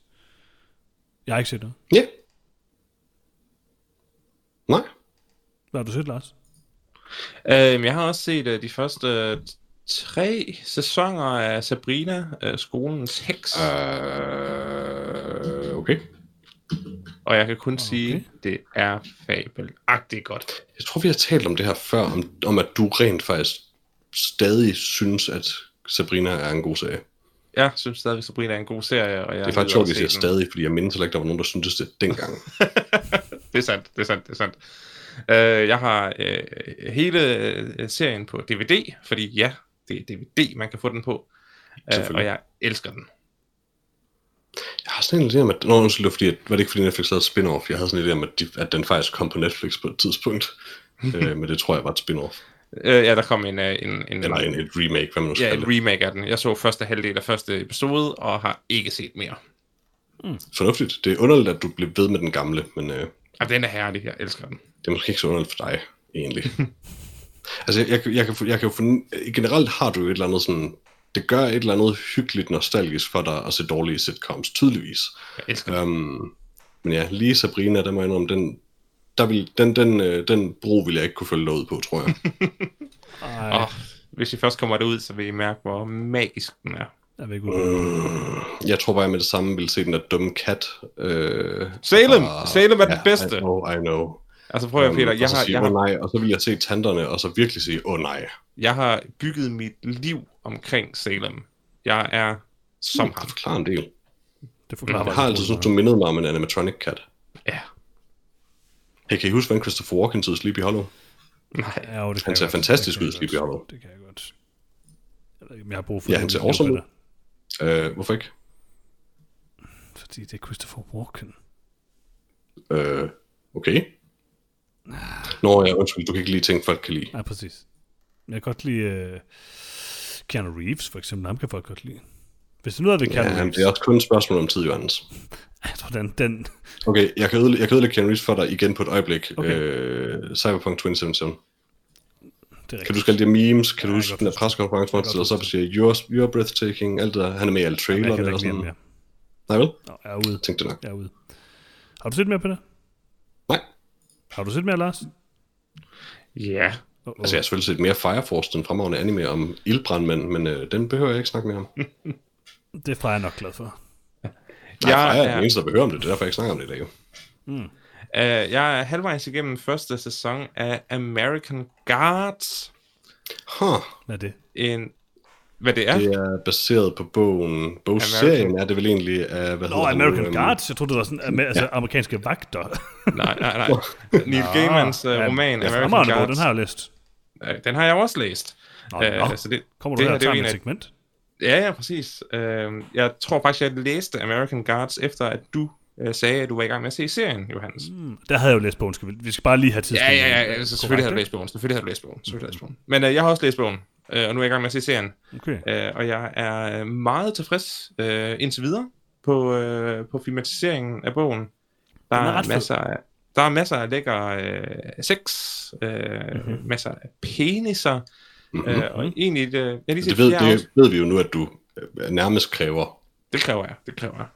Øh, og jeg har lige set det fjerde episode, som er sådan en uh, point of view fra uh, Lauras uh, synspunkt. Noget, der egentlig ikke er med i bogen. Uh, og det synes jeg var, var, var meget uh, velintegreret. Uh, kan du afsløre, Johan, som de to sæsoner, der er lavet, eller der er på Amazon Prime af serien, om de dækker hele bogens uh, plot? Jeg har ikke set øh, mere end første. Du har ikke set mere det først? mener jeg Okay. altså ikke. Men, øh, men nej, øh, den er vild, øh, flot, knaldet og, og sexet, så jeg kan ikke rigtig Jeg vil lige se, sige, Peter, ved du, hvad der er sket her? Øh, at Lars har forvekslet dig med mig, men det er ikke rigtigt, fordi jeg har heller aldrig kommet igennem American Gods-serien. Men, men hvad vil du sige? Jeg siger bare, at øh, Lars er blevet vild med sit Amazon Prime abonnement. Nå, ja, ja, selvfølgelig. Nu, han Jeg får synes- aldrig jeg- opsagt det. Men det, er faktisk, øh, det er faktisk godt, du siger, at, at det er på Amazon Prime. Det havde jeg ikke lige tænkt over, fordi øh, American Gods er en serie, jeg før i tiden har forsøgt at prøve at se lidt af. Øh, ikke fordi den var spillet nem at se, men øh, altså at finde og se. Før i tiden, det er den selvfølgelig nu. Jeg havde ikke lige tænkt over. Men øh, mit problem med American Gods er altid, at jeg når sådan at se en trailer til det, og sådan, åh, den er så grim. Øh, jeg, jeg, synes virkelig, den serie ser ikke så... Jeg ved ikke, Den er overhovedet ikke har grim, det den er- synes, den er ud. flot, synes jeg. Den er, den er vildt flot. Like it. Den er vildt flot, synes jeg. Altså, jeg synes, Øh, der er nogle Hvad er ting... det nu, han hedder, ham den irske gud? Uh, Crazy Sweeney. Matt Sweeney. Matt Sweeney, ja. Det hår. I can't. I can't. Det, det er oprigtigt bare en mands hår, Peter. I know, men Du det er sur color på en mands grading. Nej, nej, nej, nej, det er color grading. Ja, de, de, de, sådan alle scener, han er med i, der desaturater de alle andre farver end rød, og saturater okay. rød ekstra meget. Nu- nu- just nu- looks so bad. Nu har du ikke læst bogen, Peter, går ud fra, men uh, han dør hurtigt. Så det er ikke, det er ikke grunden til ikke at se serien. Spoiler warning. Jeg vil bare lige sige, Peter, er, er du sikker på, at det ikke er de kinesiske color grader, der er på? Ja, Jo, jeg har Johannes, læst bogen. Som vi regnede ud sidste gang, Mhm. mm-hmm. så fordi du har naret mig til at få Amazon Prime, så kommer har det til at koste mig fra 27.000 kroner, ja. ja, 27.000 kroner. Så jeg prøver nu desperat Ja. ja. at indtage, hvad jeg mener er 27.000 kroner svær af underholdning. Og tro mig, øh, fire sæsoner af American Gods ja. har indtil videre ikke øh, bragt det total i nul. Hvad, er du på nu, Lars? Hvad, hvad er jeg på nu? Jeg vil sige, jeg nok... Altså, jeg har betalt... Jeg har også haft det i to måneder, så jeg har betalt 100 kroner. Mm. Og jeg har nok fået 300 kroners underholdning indtil videre. Så Du er faktisk foran nu. Men- Du er over nu. Ja, Amazon Prime i ja. to måneder? Ja, Øh, tid fungerer anderledes for Lars. Han har haft det i to uger, men altså ud over det. Nej, nej, for jeg, jeg tog det jo også noget tid før. Jeg skulle have tid til at se de der åndssvage film, du sagde, der var på Amazon Prime, mm. som ikke var på Amazon Prime. Åh, oh, de var der. Du fandt dem bare ikke. Men du startede Og- dit abonnement i september. Og I påstod, der var 14 dages øh, øh, gratis. Nej, nej, nej, nej, der er 7 dages gratis. Jeg påstod ingenting. Du Jeg påstod påstod, Peter. noget. Peter påstod. Ja. Det er faktisk Peter, der sagde det der med filmene. Men jeg forstår stadig bare ikke, hvorfor du startede dit abonnement i september af den grund. Det kommer ikke dig ved, Peter. Okay? Før vi overhovedet havde den samtale. Faktum er, Hvad skulle du se, jeg har, Lars? Hvad jeg, var det, jeg, du har skulle se? betalt, jeg har betalt 27.000 for at få Amazon Prime. Faktum er, at jeg har oplevet på Amazon Prime i et år, og det er jeres skyld. Du kan bare afmelde det. Det er kan jeg ikke, Det er. Lars, der har det opsagt det det øh, Det det er Lige så vel som jeg ikke kan stoppe med at se en dum serie, så kan jeg ikke afmelde en streamingtjeneste. Mm. Og du ved udmærket godt, at jeg ikke kan afmelde uh, Amazon Prime, for jeg tilmeldte mig aldrig, og alligevel har jeg det. Det er Lars, der ja, gjorde det præcis. for dig. Du har fået det, du har fået Det var det, aldrig op til mig. Nej, jeg tror ikke, jeg har fået det gratis, men det var bare aldrig op til mig. Der er bare nogen, der har stjålet Peters kreditkort og har fået ham til at abonnere på Amazon Prime. Det er så bare det, jeg ikke forstår, for det er der jo ikke. Amazon har bare tænkt, du vil gerne have Amazon Prime. Here you go. Har du prøvet at logge ind og se, om de har din kreditkortoplysning? Jeg har brugt Amazon Prime. Okay, okay. De har ikke trukket penge fra mig nu, så lige nu Altså, venter jeg, jeg, jeg, jeg, jeg kunne meget godt lide Amazon Primes uh, ting med, at jeg bare trykkede på én knap på min fjernbetjening på det tv, jeg købte for jeg ved ikke hvor mange år siden. Og så sagde den, hvad er din kode? Og så skrev jeg den, og så havde jeg Amazon Mhm. Prime. Præcis. Altså, jeg vil også sige, det vil ikke være svært for Amazon Prime at få mine kreditkortoplysninger, fordi, you know, har Amazon dem. har dem. Peter, jeg vil bare lige sige til dig, øh, hvis du skal se noget på, øh, på Prime, så vil jeg bare sige, at der er 14 sæsoner af Supernatural. Dem er jeg også gået i gang med. Jeg har set, første, det er rigtigt. før, jeg har set første halvdel af første, første sæson. en 15, tror jeg, der ikke er kommet ud endnu. Jesus, der er mange. 27.000, Johannes. Men jeg Johannes, du ved jo godt, at jeg har allerede set Supernatural. Mhm. Så, Det er tid til nyt i nyt, jeg Peter. Nyt, nyt. Nyt i nyt. Tak for det. Uh, på Netflix, uh, der kan man nu se uh, en eller anden uh, SpongeBob uh, SquarePants film, der hedder SpongeBob, The SpongeBob Movie Sponge on the Run. Efter sine Du er into det segment i dag, and I love it. Hvad siger du? Du er into det segment i dag, and I love it. Ja, uh, Sponge on the Run fra 2020. Uh, f- sikkert en fremragende film. Peter, den skal du se til næste gang. Jeg har givet en lektie, og nu forventer jeg, at du vender tilbage. Man kan se uh, Nymphomaniac uh, volume 1, men ikke volume 2 af en eller anden grund, tror jeg. Uh, jeg ved ikke hvorfor. Hmm. Og Det er det gode volume. uh, måske. More dicks. Jeg ved faktisk ikke, hvorfor den der er flest uh, diller i. Men uh, det, det tænker jeg, du kan finde ud af, Lars. Du er vild med diller. Jeg elsker det der. Man kan også uh, se den første Crank-film. Uh, den tror jeg ikke, hold, den, jeg tror ikke, den holder så godt, Peter.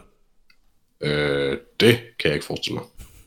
Uh, man kan også se Limitless uh, med ham, der, der spiser en, uh, en sweet pille, og så bliver han mega god, Bradley Cooper. Og så uh, er der The Hurt Locker, uh, Red It og Red 2, Act of Valor, uh, John Wick Chapter 2, uh, uh, hvad er der ikke, Deepwater Horizon, der er masser af gode film på Netflix. Eller, der er jo masser af film. Netflix har også øh, produceret en øh, ny anime-serie, som jeg er ret sikker på, at lavet af de samme, så jeg ved godt, det er så meget om anime, men jeg er ret sikker på, at lavet de samme, som har lavet Castlevania-serien. Øh, sådan noget Blood of Zeus, som lige ikke ham, der er fyren, vel? øh, kort serie. Hvad? Ikke ham, der er den trælse, der har lavet Castlevania. Tror du ikke, den er en mærkelig der? Se den. Det skal jeg ikke kunne sige. Jeg har set Castlevania-serien, alt det der er indtil nu, og kan godt lide den. Øh, den taber lidt efterhånden, men, men den er god, og har især en god første sæson, og en rigtig fremragende animation. Og det har i hvert fald helt sikkert det samme animationsselskab. Øh, jeg har ikke tjekket endnu, om det er det samme, lavede den. Pointen er bare, Blood of Zeus øh, er måske interessant, fordi det var Castlevania, og om ikke andet super flot animeret. Øh, til køb og leje, der kan man selvfølgelig, hvis man har lyst til at gå ind og købe Borat for 99 kroner. Øh, men jeg ved ikke, om jeg kan anbefale det. Øh, Jeg kan se den på Prime, hvis Man- man har det. Ikke den første. Nå, undskyld ikke den, nej. Hvorfor skulle man også helst se den? Øh, til gengæld så kan man lege eller købe Little Joe, som er den her øh, gyserfilm, vi har set en trailer til, om øh, blomster, der spreder noget øh, støv. Gives den. Absolut, den jeg har faktisk ikke Hvor de dyrker sådan nogle røde blomster i sådan en laboratorium. Ja, jo, jeg kan godt huske den. god. Øh, det kan man købe og lege. Og man kan også øh, øh, købe og lege... Øh, hvad skal vi tage? Hvad skal vi tage? Øh, Bad President, hvad er det? En mærkelig øh, dokumentarfilm om Donald Trump. Måske ikke en dokumentarfilm, men en komedie om Donald Trump. Den tror jeg ikke, man skal se. Øh, Made in Italy. Øh, uh, det er godt nok tungt, øh, tyndt det her. Liam Neeson, se romantisk flere. komedie. Jo, vi skal, lige have, okay. vi skal, vi skal Nej, have er tre, okay, vi skal have tre stoppe. Uh, man kan også uh, købe og lege uh, Jonathan Spangs nye uh, comedy show, typisk, hvis man har lyst til det. Det har man nok ikke. Uh, det var nyt i nyt. Alright. Tak for det. Nyt i nyt. Tak for det, Lars. Uh, og uh, jeg tror, det var det, vi havde valgt at bringe i den her episode af noget om film. Jeg har ikke nogen spørgsmål for, skal jeg lytte, og det har jeg ikke taget med. Så det må vi lige uh, vente med til næste uge. Men uh, Jeg har et spørgsmål. har du et spørgsmål? Ja. Ja. Hvad, han, hvad handler Sponge on the Run om? Jeg har lukket den. Jeg ved det ikke. Hilsen Peter. Sponge on the Run er en uh, romantisk komedie, der handler om uh, to svampe, der er uh, fanget uh, i hver sin uh, lejlighed i et lejlighedskompleks.